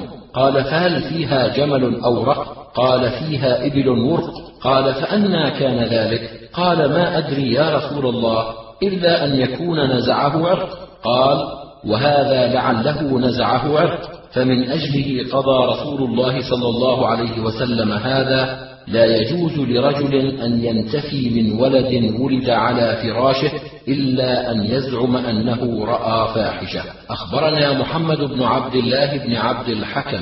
قال شعيب قال حدثنا الليث عن ابن الهاد عن عبد الله بن يونس عن سعيد بن أبي سعيد المقبري عن أبي هريرة أنه سمع رسول الله صلى الله عليه وسلم يقول حين نزلت آية الملاعنة أيما امرأة أدخلت على قوم رجلا ليس منهم فليست من الله في شيء ولا يدخلها الله جنته وأيما رجل جحد ولده وهو ينظر إليه احتجب الله عز وجل منه وفضحه على رؤوس الأولين والآخرين يوم القيامة. أخبرنا قتيبة قال حدثنا سفيان عن الزهري عن سعيد وأبي سلمة عن أبي هريرة أن النبي صلى الله عليه وسلم قال الولد للفراش وللعاهر الحجر. أخبرنا إسحاق بن إبراهيم عن عبد الرزاق قال حدثنا معمر عن الزهري عن سعيد وأبي سلمة عن أبي هريرة أن النبي صلى الله عليه وسلم قال الولد للفراش وللعاهر الحجر. أخبرنا قتيبة قال حدثنا الليث عن ابن شهاب عن عروة عن عائشة قالت اختصم سعد بن أبي وقاص وعبد بن زمعة في غلام فقال سعد هذا يا رسول الله ابن أخي عتبة بن أبي وقاص عهد إلي أنه ابنه انظر إلى شبهه. وقال عبد بن جمعة أخي ولد على فراش أبي من وليدته فنظر رسول الله صلى الله عليه وسلم إلى شبهه فرأى شبها بينا بعتبة. فقال هو لك يا عبد الولد للفراش وللعاهر الحجر واحتجبي منه يا سودة بنت زمعة فلم ير سودة قط. أخبرنا إسحاق بن إبراهيم قال أنبأنا جرير عن منصور عن مجاهد عن يوسف بن الزبير مولى لهم عن عبد الله بن الزبير قال كانت لزمعة جارية يطعها هو وكان يظن بآخر يقع عليها فجاءت بولد شبه الذي كان يظن به فمات زمعة وهي حبلى. فذكرت ذلك سودة لرسول الله صلى الله عليه وسلم فقال رسول الله صلى الله عليه وسلم الولد للفراش واحتجبي منه يا سودة فليس لك بأخ. أخبرنا إسحاق بن إبراهيم قال حدثنا جرير عن مغيرة عن أبي وائل عن عبد الله عن رسول الله صلى الله عليه وسلم قال الولد للفراش وللعاهر الحجر قال أبو عبد الرحمن ولا أحسب هذا عن عبد الله بن مسعود والله تعالى أعلم.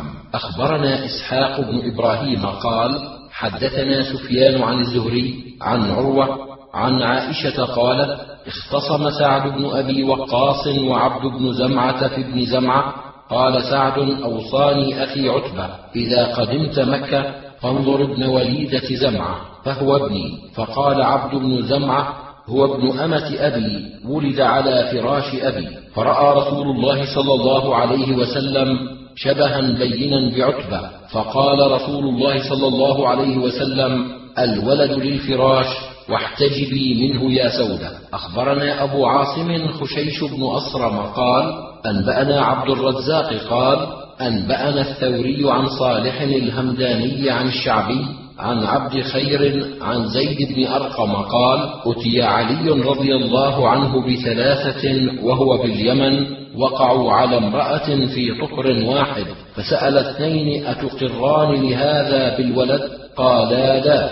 ثم سأل اثنين أتقران لهذا بالولد؟ قالا لا. فأقرع بينهم فألحق الولد بالذي صارت عليه القرعة. وجعل عليه ثلثي الدية فذكر ذلك للنبي صلى الله عليه وسلم فضحك حتى بدت نواجذه.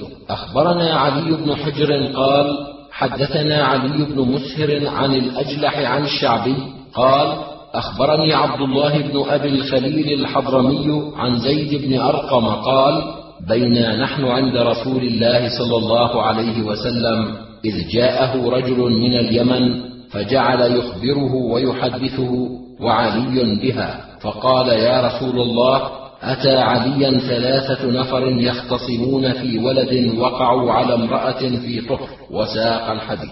أخبرنا عمرو بن علي قال حدثنا يحيى عن الأجلح عن الشعبي عن عبد الله بن أبي الخليل عن زيد بن أرقم قال كنت عند النبي صلى الله عليه وسلم وعلي رضي الله عنه يومئذ باليمن.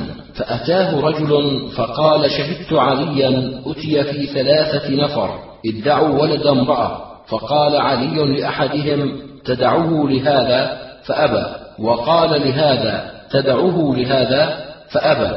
وقال لهذا تدعوه لهذا؟ فأبى. قال علي رضي الله عنه أنتم شركاء متشاكسون وسأقرع بينكم فأيكم أصابته القرعة فهو له وعليه ثلثا الدية. فضحك رسول الله صلى الله عليه وسلم حتى بدت نواجذه.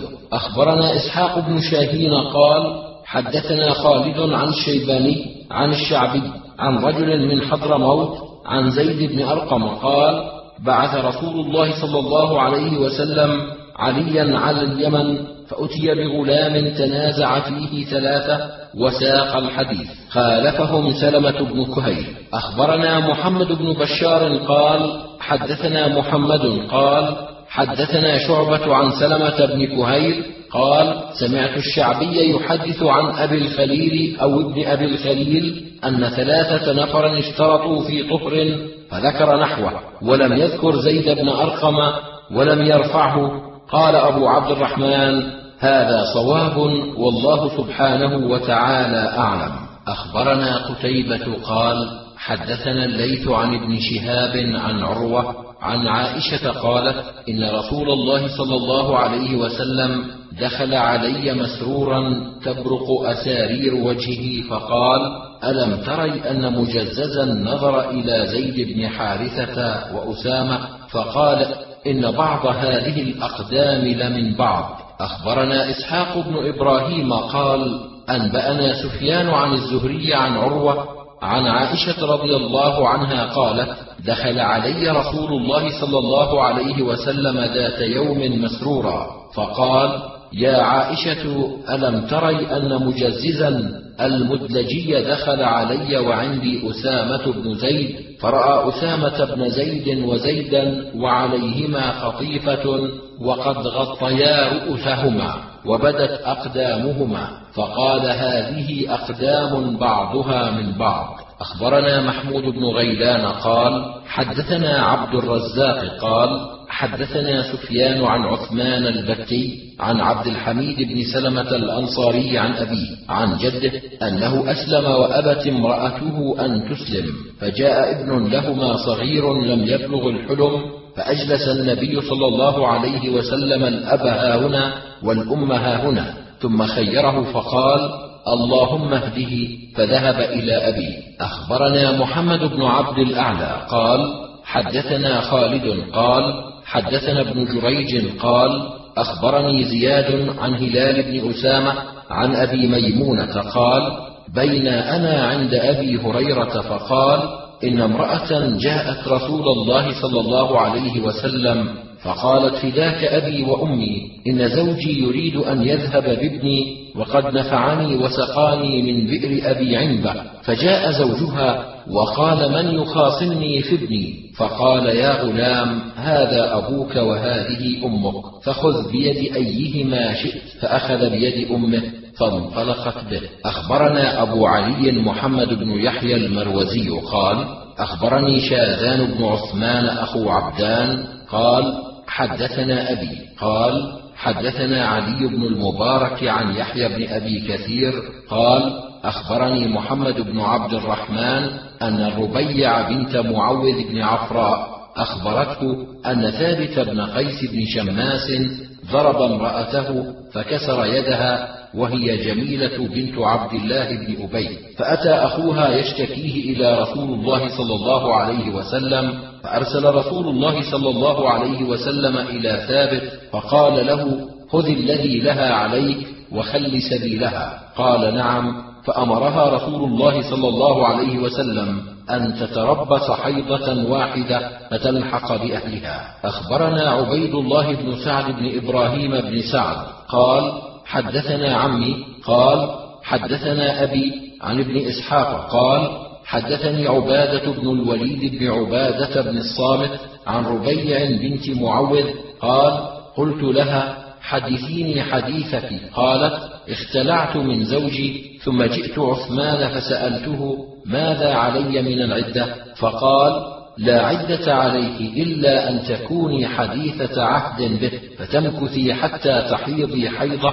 قال وأنا متبع في ذلك قضاء رسول الله صلى الله عليه وسلم في مريم المغالية كانت تحت ثابت بن قيس بن شماس فاختلعت منه. أخبرنا زكريا بن يحيى قال حدثنا إسحاق بن إبراهيم قال أنبأنا علي بن الحسين بن واقد قال حدثني أبي. قال أنبأنا يزيد النحوي عن عكرمة عن ابن عباس في قوله ما ننسخ من آية أو ننسها نأت بخير منها أو مثلها. وقال وإذا بدلنا آية مكان آية والله أعلم بما ينزل الآية. وقال يمحو الله ما يشاء ويثبت وعنده أم الكتاب. فأول ما نسخ من القرآن القبلة وقال والمطلقات يتربصن بأنفسهن ثلاثة قروء وقال واللائي يئسن من المحيض من نسائكم إن ارتبتم فعدتهن ثلاثة أشهر فنسخ من ذلك. قال تعالى وإن طلقتموهن من قبل أن تمسوهن فما لكم عليهن من عدة تعتدونها أخبرنا هناد بن السري عن وكيع عن شعبة قال حدثني حميد بن نافع عن زينب بنت أم سلمة قالت أم حبيبة سمعت رسول الله صلى الله عليه وسلم يقول لا يحل لامرأة تؤمن بالله واليوم الآخر تحد على ميت فوق ثلاثة أيام إلا على زوج أربعة أشهر وعشرا أخبرنا محمد بن عبد الأعلى قال حدثنا خالد قال حدثنا شعبة عن حميد بن نافع عن زينب بنت أم سلمة قلت عن أمها قال نعم إن النبي صلى الله عليه وسلم سئل عن امرأة توفي عنها زوجها فخافوا على عينها أتكتحل؟ فقال قد كانت إحداكن تمكث في بيتها في شر أحلاسها حولا ثم خرجت فلا أربعة أشهر وعشرة أخبرني إسحاق بن إبراهيم قال أنبأنا جرير عن يحيى بن سعيد بن قيس بن قهد الأنصاري وجده قد أدرك النبي صلى الله عليه وسلم عن حميد بن نافع عن زينب بنت أم سلمة عن أم سلمة وأم حبيبة قالتا جاءت امرأة إلى النبي صلى الله عليه وسلم فقالت أن ابنتي توفي عنها زوجها وإني أخاف على عينها. افاكحلها فقال رسول الله صلى الله عليه وسلم قد كانت إحداكن تجلس حولا وإنما هي أربعة أشهر وعشرا فإذا كان الحول خرجت ورمت وراءها ببعرة. أخبرنا محمد بن بشار قال حدثنا عبد الوهاب قال سمعت نافعا يقول عن صفية بنت أبي عبيد أنها سمعت حفصة بنت عمر زوج النبي صلى الله عليه وسلم. عن النبي صلى الله عليه وسلم قال لا يحل لامرأة تؤمن بالله واليوم الآخر تحد على ميت فوق ثلاث إلا على زوج فإنها تحد عليه أربعة أشهر وعشرا أخبرنا عبد الله بن الصباح قال حدثنا محمد بن سواء قال أنبأنا سعيد عن أيوب عن نافع عن صفية بنت أبي عبيد عن بعض أزواج النبي صلى الله عليه وسلم وعن أم سلمة أن النبي صلى الله عليه وسلم قال لا يحل لامرأة تؤمن بالله واليوم الآخر تحد على ميت أكثر من ثلاثة أيام إلا على زوج فإنها تحد عليه أربعة أشهر وعشرا أخبرني محمد بن إسماعيل بن إبراهيم قال حدثنا السهمي يعني عبد الله بن بكر قال حدثنا سعيد عن أيوب عن نافع عن صفية بنت أبي عبيد عن بعض أزواج النبي صلى الله عليه وسلم وهي أم سلمة عن النبي صلى الله عليه وسلم نحوه. أخبرنا محمد بن سلمة والحارث بن مسكين قراءة عليه وأنا أسمع واللفظ لمحمد. قالا انبانا ابن القاسم عن مالك عن هشام بن عروة عن أبيه عن المسور بن مخرمة أن سبيعة الأسلمية نفست بعد وفاة زوجها بليال فجاءت رسول الله صلى الله عليه وسلم فاستأذنت أن تنكح فأذن لها فنكحت. أخبرنا نصر بن علي بن نصر عن عبد الله بن داود عن هشام بن عروة عن أبيه عن المسور بن مخرمة أن النبي صلى الله عليه وسلم أمر سبيعة أن تنكح إذا تعلت من نفاسها. أخبرني محمد بن قدامة قال أخبرني جرير عن منصور عن إبراهيم عن الأسود عن أبي السنابل قال وضعت سبيعة حملها بعد وفاة زوجها بثلاثة وعشرين أو خمسة وعشرين ليلة فلما تعلت تشوفت للأزواج فعيب ذلك عليها فذكر ذلك لرسول الله صلى الله عليه وسلم فقال ما يمنعها قد انقضى أجلها. أخبرنا محمود بن غيلان قال حدثنا أبو داود قال حدثنا شعبة قال أخبرني عبد ربه بن سعيد قال سمعت أبا سلمة يقول اختلف أبو هريرة وابن عباس في المتوفى عنها زوجها إذا وضعت حملها. قال أبو هريرة تزوج. وقال ابن عباس أبعد الأجلين. فبعثوا إلى أم سلمة فقالت توفي زوج سبيعة فولدت بعد وفاة زوجها بخمسة عشر نصف شهر. قالت فخطبها رجلان فحطت بنفسها إلى أحدهما فلما خشوا أن تفتات بنفسها قالوا إنك لا تحلين قالت فانطلقت إلى رسول الله صلى الله عليه وسلم فقال قد حللت فانكحي من شئت. أخبرنا محمد بن سلمة والحارث بن مسكين قراءة عليه وأنا أسمع واللفظ لمحمد قال أنبأنا ابن القاسم عن مالك عن عبد ربه بن سعيد عن أبي سلمة قال سئل ابن عباس وأبو هريرة عن المتوفى عنها زوجها وهي حامل. قال ابن عباس آخر الأجلين. وقال أبو هريرة إذا ولدت فقد حلت فدخل أبو سلمة إلى أم سلمة فسألها عن ذلك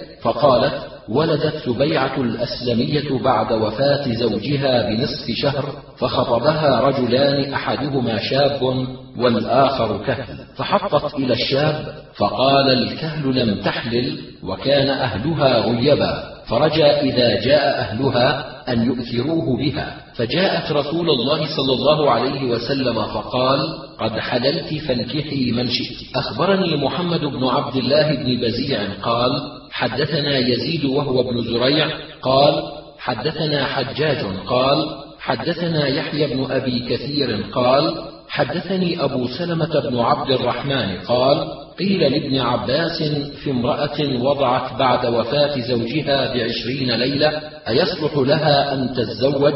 قال لا إلا آخر الأجلين. قال قلت قال الله تبارك وتعالى وأولاة الأحمال أجلهن أن يضعن حملهن. فقال إنما ذلك في الطلاق. فقال أبو هريرة أنا مع ابن أخي يعني أبا سلمة. فأرسل غلامه كريبا فقال ائت أم سلمة فسلها هل كان هذا سنة من رسول الله صلى الله عليه وسلم؟ فجاء فقال قالت نعم سبيعة الأسلمية وضعت بعد وفاة زوجها بعشرين ليلة فأمرها رسول الله صلى الله عليه وسلم أن تتزوج فكان أبو السنابل في من يخطبها. أخبرنا قتيبة قال حدثنا الليث عن يحيى عن سليمان بن يسار أن أبا هريرة وابن عباس وأبا سلمة بن عبد الرحمن تذاكروا عدة المتوفى عنها زوجها تضع عند وفاة زوجها. فقال ابن عباس تعتد آخر الأجلين. وقال أبو سلمة بل تحل حين تضع. فقال أبو هريرة أنا مع ابن أخي فأرسلوا إلى أم سلمة زوج النبي صلى الله عليه وسلم. فقالت وضعت سبيعة الأسلمية بعد وفاة زوجها بيسير فاستفتت رسول الله صلى الله عليه وسلم فأمرها أن تتزوج.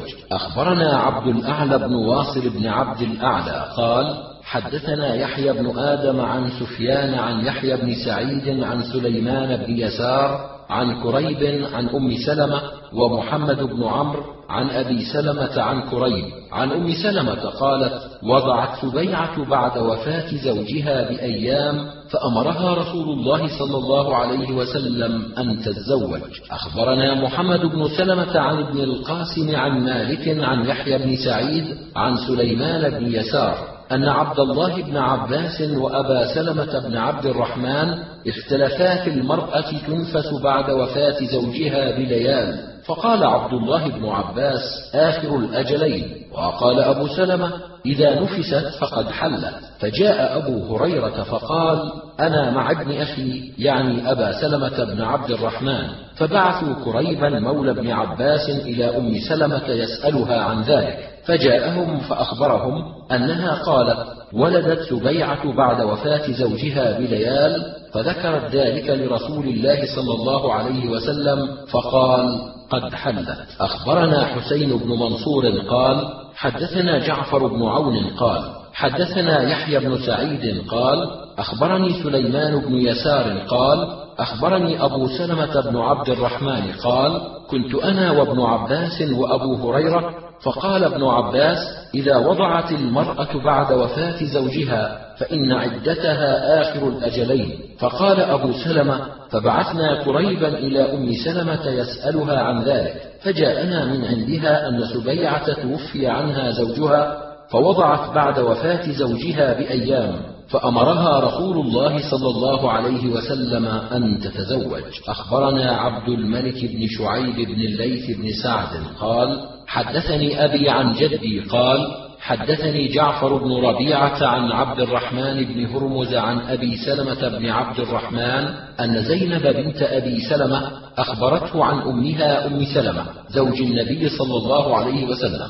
أن امرأة من أسلم يقال لها سبيعة كانت تحت زوجها فتوفي عنها وهي حبلى فخطبها أبو السنابل بن بعكة فأبت أن تنكحه فقال ما يصلح لك أن تنكحي حتى تعتدي آخر الأجلين. فمكثت قريبا من عشرين ليلة ثم نفست فجاءت رسول الله صلى الله عليه وسلم فقال انكحي. أخبرنا إسحاق بن إبراهيم قال أنبأنا عبد الرزاق قال أنبأنا ابن جريج قال أخبرني داود بن أبي عاصم أن أبا سلمة بن عبد الرحمن أخبره قال بينما أنا وأبو هريرة عند ابن عباس إذ جاءته امرأة فقالت توفي عنها زوجها وهي حامل فولدت لأدنى من أربعة أشهر من يوم مات. فقال ابن عباس آخر الأجلين. فقال أبو سلمة أخبرني رجل من أصحاب النبي صلى الله عليه وسلم أن سبيعة الأسلمية جاءت إلى رسول الله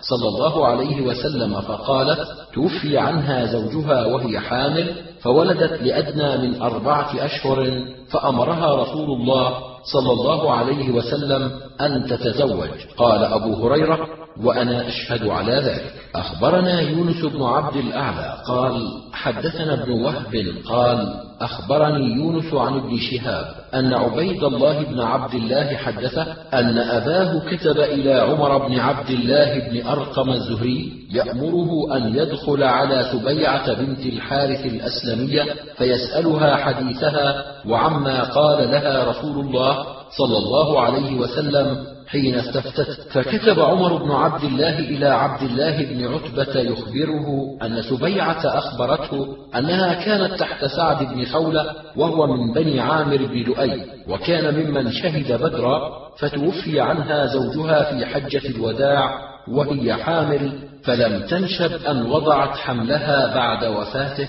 فلما تعلت من نفاسها تجملت للخطاب فدخل عليها أبو السنابل بن بعكة رجل من بني عبد الدار فقال لها ما لي أراك متجملة لعلك تريدين النكاح إنك والله ما أنت بناكح حتى تمر عليك أربعة أشهر وعشرا قالت سبيعة فلما قال لي ذلك جمعت علي ثيابي حين أمسيت فأتيت رسول الله صلى الله عليه وسلم فسألته عن ذلك فأفتاني بأني قد حللت حين وضعت حملي وأمرني بالتزويج إن بدا لي. أخبرنا محمد بن وهب قال حدثنا محمد بن سلمة قال حدثني أبو عبد الرحيم قال حدثني زيد بن أبي أنيسة عن يزيد بن أبي حبيب عن محمد بن مسلم الزهري قال كتب إليه يذكر أن عبيد الله بن عبد الله حدثه أن زفر بن أوس بن الحدثان النصري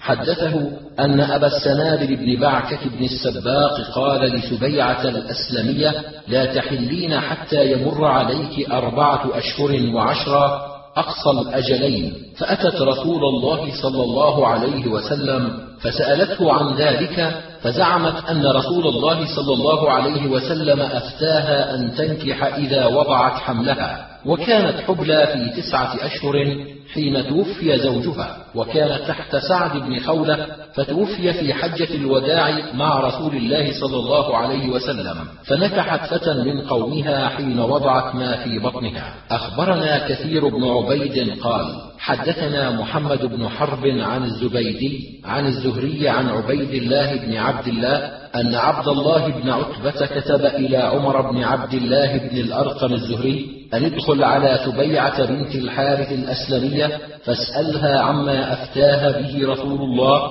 صلى الله عليه وسلم في حملها. قال فدخل عليها عمر بن عبد الله فسألها فأخبرته أنها كانت تحت سعد بن خولة وكان من أصحاب رسول الله صلى الله عليه وسلم ممن شهد بدرا فتوفي عنها في حجة الوداع فولدت قبل أن تمضي لها أربعة أشهر وعشرا من وفاة زوجها. فلما تعلت من نفاسها دخل عليها أبو السنابل رجل من بني عبد الدار فرآها متجملة فقال لعلك تريدين النكاح قبل أن تمر عليك أربعة أشهر وعشرا قالت فلما سمعت ذلك من أبي السنابل جئت رسول الله صلى الله عليه وسلم فحدثته حديثي فقال رسول الله صلى الله عليه وسلم قد حللت حين وضعت حملك. أخبرنا محمد بن عبد الأعلى قال حدثنا خالد قال حدثنا ابن عون عن محمد قال كنت جالسا في ناس بالكوفة في مجلس للأنصار عظيم فيهم عبد الرحمن بن أبي ليلى فذكروا شأن سبيعة فذكرت عن عبد الله بن عتبة بن مسعود في معنى قول ابن عون حتى تضع قال ابن أبي ليلى لكن عمه لا يقول ذلك. فرفعت صوتي وقلت إني لجريء أن أكذب على عبد الله بن عتبة وهو في ناحية الكوفة. قال فلقيت مالكا. قلت كيف كان ابن مسعود يقول في شأن سبيعة؟ قال قال أتجعلون عليها التغليظ ولا تجعلون لها الرخصة؟ لأنزلت سورة النساء القصرى بعد الطولى. أخبرني محمد بن مسكين بن نميلة يمامي. قال أنبأنا سعيد بن أبي مريم قال أنبأنا محمد بن جعفر وأخبرني ميمون بن العباس قال حدثنا سعيد بن الحكم بن أبي مريم قال أخبرني محمد بن جعفر قال حدثني ابن شبرمة الكوفي عن إبراهيم النخعي عن علقمة بن قيس أن ابن مسعود قال من شاء لاعنته ما أنزلت وأولاة الأحمال أجلهن أن يضعن حملهن. إلا بعد آية المتوفى عنها زوجها إذا وضعت المتوفى عنها زوجها فقد حلت. واللفظ لميمون. أخبرنا أبو داود سليمان بن سيف قال حدثنا الحسن وهو ابن أعين قال حدثنا زهير. وأخبرني محمد بن إسماعيل بن إبراهيم قال حدثنا يحيى قال حدثنا زهير بن معاوية قال حدثنا أبو إسحاق عن الأسود ومسروق وعبيدة عن عبد الله أن سورة النساء القصرى نزلت بعد البقرة. أخبرنا محمود بن غيلان قال حدثنا زيد بن الحباب قال حدثنا سفيان عن منصور عن إبراهيم عن علقمة عن ابن مسعود أنه سئل عن رجل تزوج امرأة ولم يفرض لها صداقة ولم يدخل بها حتى مات. قال ابن مسعود لها مثل صداق نسائها لا وكس ولا شطط وعليها العدة ولها الميراث. فقام معقل بن سنان الأشجعي فقال قضى فينا رسول الله صلى الله عليه وسلم في بروع بنت واشق امرأة منا مثل ما قضيت ففرح ابن مسعود رضي الله عنه. أخبرنا إسحاق بن إبراهيم قال أنبأنا سفيان عن الزهري عن عروة عن عائشة أن رسول الله صلى الله عليه وسلم قال لا يحل لامرأة تحد على ميت أكثر من ثلاث إلا على زوجها. أخبرنا محمد بن معمر قال حدثنا حبان قال حدثنا سليمان بن كثير قال حدثنا الزهري عن عروة عن عائشة أن النبي صلى الله عليه وسلم قال لا يحل لامرأة تؤمن بالله واليوم الآخر أن تحد فوق ثلاثة أيام إلا على زوج. أخبرنا إسحاق بن منصور قال حدثنا عبد الله بن يوسف قال حدثنا الليث قال حدثني أيوب بن موسى عن حميد بن نافع عن زينب بنت أبي سلمة أن أم حبيبة قالت سمعت رسول الله صلى الله عليه وسلم يقول على هذا المنبر لا يحل لامرأة تؤمن بالله ورسوله أن تحد على ميت فوق ثلاث ليال إلا على زوج أربعة أشهر وعشرا. أخبرنا محمد بن العلاء قال حدثنا ابن إدريس عن شعبة وابن جريج ويحيى بن سعيد ومحمد بن إسحاق عن سعد بن إسحاق عن زينب بنت كعب عن الفارعة بنت مالك أن زوجها خرج في طلب أعلاج فقتلوه. قال شعبة وابن جريج وكانت في دار قاصية فجاءت ومعها أخوها إلى رسول الله صلى الله عليه وسلم فذكروا له فرخص لها حتى إذا رجعت دعاها فقال اجلسي في بيتك حتى يبلغ الكتاب أجله. أخبرنا قتيبة قال حدثنا الليث عن يزيد بن أبي حبيب عن يزيد بن محمد عن سعد بن إسحاق عن عمته زينب بنت كعب عن الفريعة بنت مالك أن زوجها تكارى علوجا ليعملوا له فقتلوه فذكرت ذلك لرسول الله صلى الله عليه وسلم وقالت إني لست في مسكن له ولا يجري علي منه رزق أفأنتقل إلى أهلي ويتاماي وأقوم عليهم قال افعلي. ثم قال كيف قلت؟ فأعادت عليه قولها قال اعتدي حيث بلغك الخبر. أخبرنا قتيبة قال حدثنا حماد عن سعد بن إسحاق عن زينب عن فريعة أن زوجها خرج في طلب أعلاج له فقتل بطرف القدوم قالت فأتيت النبي صلى الله عليه وسلم فذكرت له النقلة إلى أهلي وذكرت له حالا من حالها. قالت فرخص لي فلما أقبلت ناداني فقال امكثي في أهلك حتى يبلغ الكتاب أجله. أخبرني محمد بن إسماعيل بن إبراهيم. قال حدثنا يزيد. قال حدثنا ورقاء عن ابن أبي نجيح. قال عطاء عن ابن عباس نسخت هذه الآية عدتها في أهلها فتعتد حيث شاءت وهو قول الله عز وجل غير إخراج. أخبرنا إسحاق بن منصور قال حدثنا عبد الرحمن عن سفيان عن سعد بن إسحاق قال حدثتني زينب بنت كعب قالت حدثتني فريعة بنت مالك أخت أبي سعيد الخدري قالت توفي زوجي بالقدوم فأتيت النبي صلى الله عليه وسلم فذكرت له أن دارنا شاسعة فأذن لها ثم دعاها فقال امكثي في بيتك أربعة أشهر وعشرا حتى يبلغ الكتاب أجله. أخبرنا محمد بن سلمة والحارث بن مسكين قراءة عليه وأنا أسمع واللفظ له. قال أنبأنا ابن القاسم عن مالك عن عبد الله بن أبي بكر عن حميد بن نافع عن زينب بنت أبي سلمة أنها أخبرته بهذه الأحاديث الثلاثة. قالت زينب دخلت على أم حبيبة زوج النبي صلى الله عليه وسلم حين توفي أبوها أبو سفيان بن حرب فدعت أم حبيبة بطيب فدهنت منه جارية ثم مست بعارضيها. ثم قالت والله ما لي بالطيب من حاجة غير أني سمعت رسول الله صلى الله عليه وسلم قال لا يحل لامرأة تؤمن بالله واليوم الآخر تحد على ميت فوق ثلاث ليال إلا على زوج أربعة أشهر وعشرا قالت زينب ثم دخلت على زينب بنت جحش حين توفي أخوها وقد دعت بطيب ومست منه ثم قالت والله ما لي بالطيب من حاجة غير أني سمعت رسول الله صلى الله عليه وسلم يقول على المنبر لا يحل لامرأة تؤمن بالله واليوم الآخر تحد على ميت فوق ثلاث ليال إلا على زوج أربعة أشهر وعشرا وقالت زينب سمعت أم سلمة تقول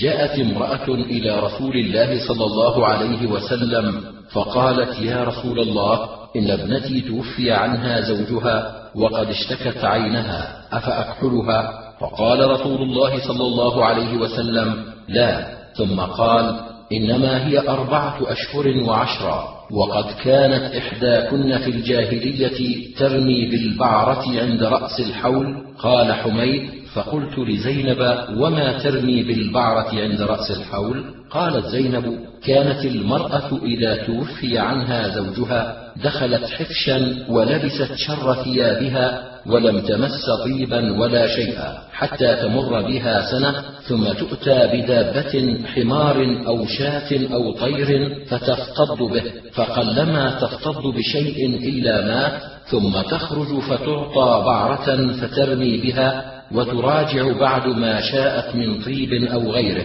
قال مالك تفتض تمسح. في حديث محمد قال مالك الحفش الخف.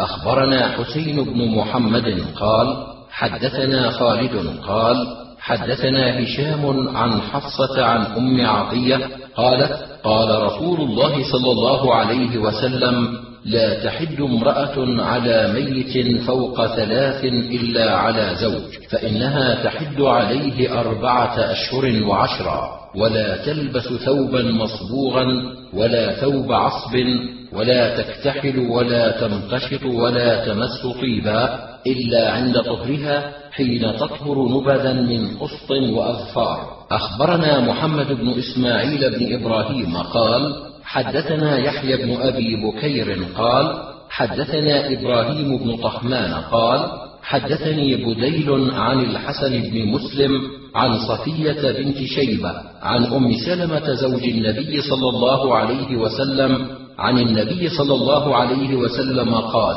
المتوفى عنها زوجها لا تلبس المعصفر من الثياب ولا الممشقة ولا تختضب ولا تكتحل أخبرنا محمد بن منصور قال حدثنا سفيان قال حدثنا عاصم عن حفصة عن أم عطية عن النبي صلى الله عليه وسلم قال لا يحل لامرأة تؤمن بالله واليوم الآخر أن تحد على ميت فوق ثلاث إلا على زوج ولا تكتحل ولا تختضب ولا تلبس ثوبا مصبوغا. أخبرنا أحمد بن عمرو بن السرح قال حدثنا ابن وهب قال أخبرني مخرمة عن أبيه قال سمعت المغيرة بن الضحاك يقول: حدثتني أم حكيم بنت أسيد عن أمها أن زوجها توفي وكانت تشتكي عينها فتكتحل الجلاء، فأرسلت مولاة لها إلى أم سلمة فسألتها عن كحل الجلاء فقالت: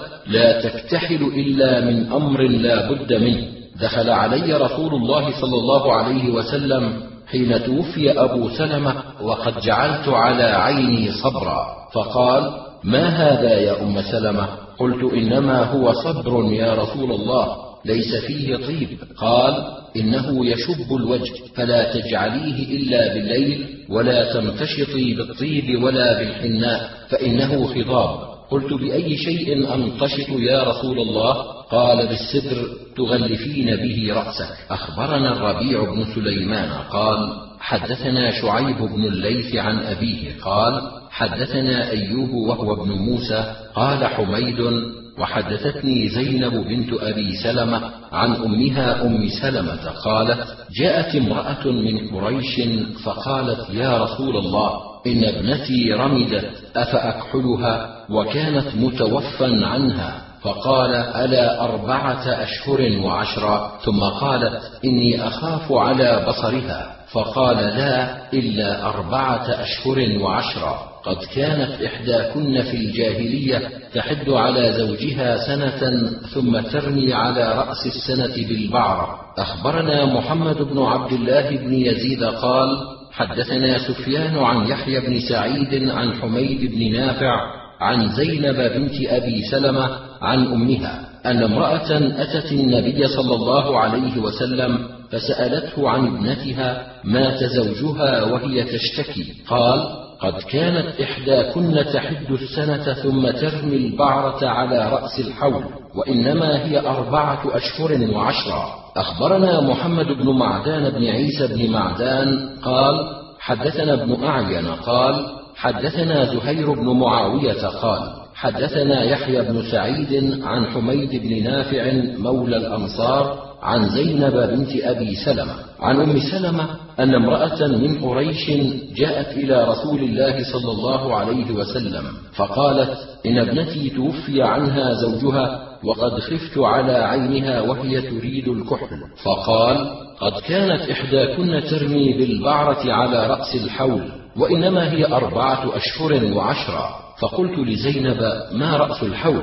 قالت كانت المرأة في الجاهلية إذا هلك زوجها عمدت إلى شر بيت لها فجلست فيه حتى إذا مرت بها سنة خرجت فرمت وراءها ببعرة. أخبرنا يحيى بن حبيب بن عربي قال حدثنا حماد عن يحيى بن سعيد عن حميد بن نافع عن زينب أن امرأة سألت أم سلمة وأم حبيبة أتكتحل في عدتها من وفاة زوجها؟ فقالت أتت امرأة إلى النبي صلى الله عليه وسلم فسألته عن ذلك فقال قد كانت إحداكن في الجاهلية إذا توفي عنها زوجها أقامت سنة ثم خلفت خلفها ببعرة ثم خرجت وإنما هي أربعة أشهر وعشرا حتى ينقضي الأجل. أخبرنا العباس بن محمد هو الدوري قال حدثنا الأسود بن عامر عن زائدة عن هشام عن حفصة عن أم عطية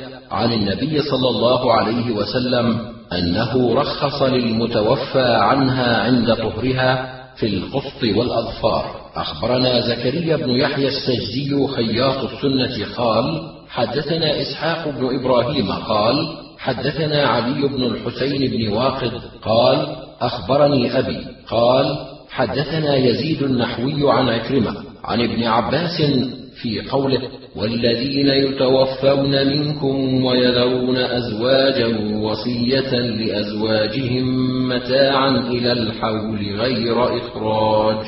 نسخ ذلك بآية الميراث مما فرض لها من الربع والثمن. ونسخ أجل الحول أن جعل أجلها أربعة أشهر وعشرا أخبرنا قتيبة قال حدثنا أبو الأحوص عن سماك عن عكرمة في قوله عز وجل والذين يتوفون منكم ويذرون أزواجا وصية لأزواجهم متاعا إلى الحول غير إخراج.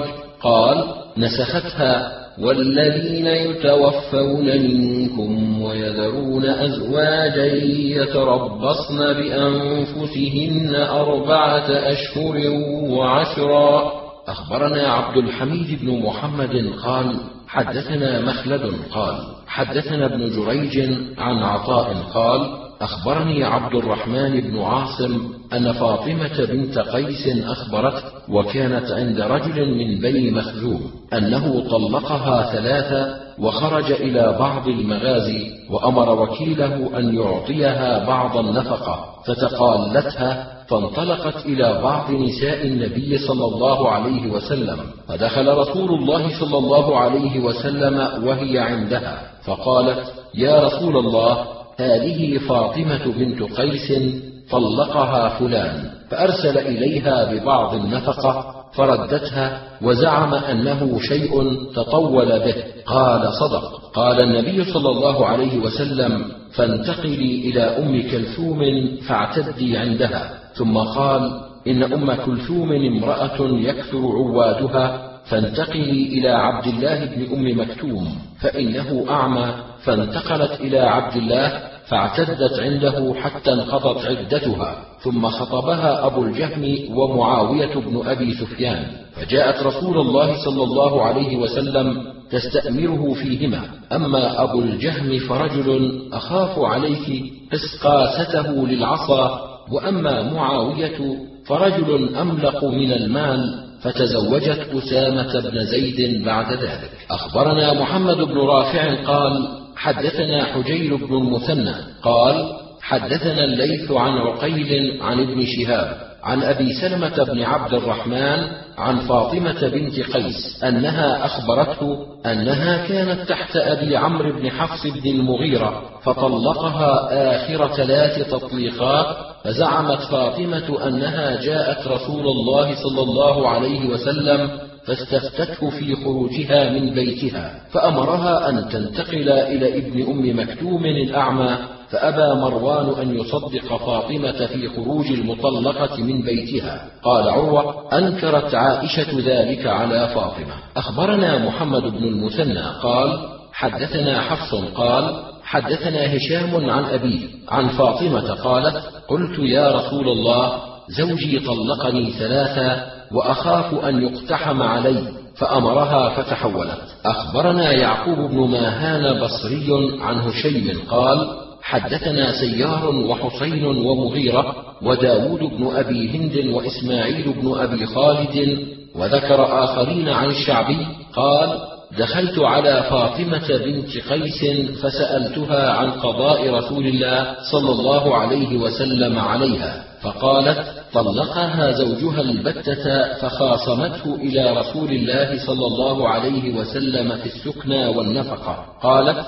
فلم يجعل لي سكنى ولا نفقة وأمرني أن أعتد في بيت ابن أم مكتوم. أخبرني أبو بكر بن إسحاق الصاغاني قال حدثنا أبو الجواب قال حدثنا عمار هو ابن رزيق عن أبي إسحاق عن الشعبي عن فاطمة بنت قيس قالت طلقني زوجي فأردت النقلة فأتيت رسول الله صلى الله عليه وسلم فقال انتقلي إلى بيت ابن عمك عمرو بن أم مكتوم فاعتدي فيه فحصبه الأسود وقال ويلك لم تفتي بمثل هذا؟ قال عمر إن جئت بشاهدين يشهدان أنهما سمعاه من رسول الله صلى الله عليه وسلم وإلا لم نترك كتاب الله لقول امرأة لا تخرجوهن من بيوتهن ولا يخرجن إلا أن يأتين بفاحشة مبينة. أخبرنا عبد الحميد بن محمد قال حدثنا مخلد قال حدثنا ابن جريج عن أبي الزبير عن جابر قال طلقت خالته فأرادت أن تخرج إلى نخل لها فلقيت رجلا فنهاها فجاءت رسول الله صلى الله عليه وسلم فقال اخرجي فجدي نخلك لعلك أن تصدقي وتفعلي معروفا. أخبرنا أحمد بن عبد الله بن الحكم قال حدثنا محمد بن جعفر قال حدثنا شعبة عن أبي بكر بن حفص قال: دخلت أنا وأبو سلمة على فاطمة بنت قيس قالت: طلقني زوجي فلم يجعل لي سكنى ولا نفقة، قالت: فوضع لي عشرة أقفزة عند ابن عم له خمسة شعير وخمسة تمر، فأتيت رسول الله صلى الله عليه وسلم فقلت له ذلك فقال صدق وأمرني أن أعتد في بيت فلان وكان زوجها طلقها طلاقا بائنا. أخبرنا عمرو بن عثمان بن سعيد بن كثير بن دينار قال حدثنا أبي عن شعيب قال قال الزهري أخبرني عبيد الله بن عبد الله بن عتبة أن عبد الله بن عمرو بن عثمان طلق ابنة سعيد بن زيد وأمها حمنة بنت قيس البتة فأمرتها خالتها فاطمة بنت قيس بالانتقال من بيت عبد الله بن عمرو وسمع بذلك مروان فأرسل إليها فأمرها أن ترجع إلى مسكنها حتى تنقضي عدتها فأرسلت إليه تخبره أن خالتها فاطمة أفتتها بذلك. وأخبرتها أن رسول الله صلى الله عليه وسلم أفتاها بالانتقال حين طلقها أبو عمرو بن حفص المخزومي فأرسل مروان خبيصة بن ذؤيب إلى فاطمة فسألها عن ذلك وزعمت أنها كانت تحت أبي عمرو لما أمر رسول الله صلى الله عليه وسلم علي بن أبي طالب على اليمن. خرج معه فأرسل إليها بتطليقة وهي بقية طلاقها فأمر لها الحارث بن هشام وعياش بن أبي ربيعة بنفقتها فأرسلت إلى الحارث وعياش تسألهما النفقة التي أمر لها بها زوجها فقالا والله ما لها علينا نفقة إلا أن تكون حاملا وما لها أن تسكن في مسكننا إلا بإذننا. فزعمت فاطمة أنها أتت رسول الله صلى الله عليه وسلم فذكرت ذلك له فصدقهما. قالت فقلت أين أنتقل يا رسول الله؟ فقال انتقلي عند ابن أم مكتوم وهو الأعمى الذي عاتبه الله عز وجل في كتابه فانتقلت عنده فكنت أضع ثيابي عنده حتى أنكحها رسول الله صلى الله عليه وسلم. زعمت أسامة بن زيد. أخبرنا عمرو بن منصور قال حدثنا عبد الله بن يوسف قال حدثنا الليث قال حدثني يزيد بن أبي حبيب عن بكير عن عبد الله بن الاشج عن المنذر بن المغيرة عن عروة بن الزبير أن فاطمة ابنة أبي حبيش حدثت أنها أتت رسول الله صلى الله عليه وسلم فشكت إليه الدم فقال لها رسول الله صلى الله عليه وسلم إنما ذلك عرق فانظري إذا أتاك قرؤك فلا تصلي فإذا مر قرؤك فلتطهري قال ثم صلي ما بين القرء إلى القرء. حدثنا زكريا بن يحيى قال حدثنا إسحاق بن إبراهيم قال حدثنا علي بن الحسين بن واقد قال حدثني أبي قال حدثنا يزيد النحوي عن عكرمة عن ابن عباس في قوله ما ننسخ من آية أو ننسها نات بخير منها أو مثلها وقال واذا بدلنا إيه مكان إيه والله اعلم بما ينزل الايه وقال يمحو الله ما يشاء ويثبت وعنده ام الكتاب فأول ما نسخ من القرآن القبلة وقال والمطلقات يتربصن بأنفسهن ثلاثة قروء ولا يحل لهن أن يكتمن ما خلق الله في أرحامهن إلى قوله إن أرادوا إصلاحا وذلك بأن الرجل كان إذا طلق امرأته فهو أحق برجعتها وإن طلقها ثلاثا فنسخ ذلك وقال الطلاق مرتان فإمساك بمعروف أو تسريح بإحسان. أخبرنا محمد بن المثنى قال حدثنا محمد قال حدثنا شعبة عن قتادة قال سمعت يونس بن جبير قال سمعت ابن عمر قال طلقت امرأتي وهي حائض فأتى النبي صلى الله عليه وسلم عمر فذكر له ذلك. فقال النبي صلى الله عليه وسلم مره أن يراجعها فإذا طهرت. يعني فإن شاء فليطلقها. قلت لابن عمر فاحتسبت منها؟ فقال ما يمنعها؟ أرأيت إن عجز واستحمق؟ حدثنا بشر بن خالد قال أنبأنا يحيى بن آدم عن ابن إدريس عن محمد بن إسحاق ويحيى بن سعيد وعبيد الله بن عمر عن نافع عن ابن عمر. وأخبرنا زهير وموسى بن عقبة عن نافع عن ابن عمر. قالوا أن ابن عمر طلق امرأته وهي حائض فذكر عمر رضي الله عنه للنبي صلى الله عليه وسلم فقال مره فليراجعها حتى تحيض حيضة أخرى فإذا طهرت فإن شاء طلقها وإن شاء أمسكها فإنه الطلاق الذي أمر الله عز وجل به. قال تعالى فطلقوهن لعدتهن. أخبرنا علي بن حجر قال أنبأنا إسماعيل عن أيوب عن نافع قال كان ابن عمر إذا سئل عن الرجل طلق امرأته وهي حائض فيقول أما إن طلقها واحدة أو اثنتين فإن رسول الله صلى الله عليه وسلم أمره أن يراجعها ثم يمسكها حتى تحيض حيضة أخرى ثم تطهر ثم يطلقها قبل أن يمسها. وأما إن طلقها ثلاثا فقد عصيت الله فيما أمرك به من طلاق امرأتك وبانت منك امرأتك. أخبرنا يوسف بن عيسى مروزي قال حدثنا الفضل بن موسى قال حدثنا حنظلة عن سالم عن ابن عمر أنه طلق امرأته وهي حائض فأمره رسول الله صلى الله عليه وسلم فراجعها. أخبرنا عمرو بن علي قال حدثنا أبو عاصم قال ابن جريج أخبرنيه ابن طاووس عن أبيه أنه سمع عبد الله بن عمر يسأل عن رجل طلق امرأته حائضا فقال أتعرف عبد الله بن عمر؟ قال نعم. قال فإنه طلق امرأته حائضا فأتى عمر النبي صلى الله عليه وسلم فأخبره الخبر فأمره أن يراجعها حتى تطهر ولم أسمعه يزيد على هذا. أخبرنا عبدة بن عبد الله قال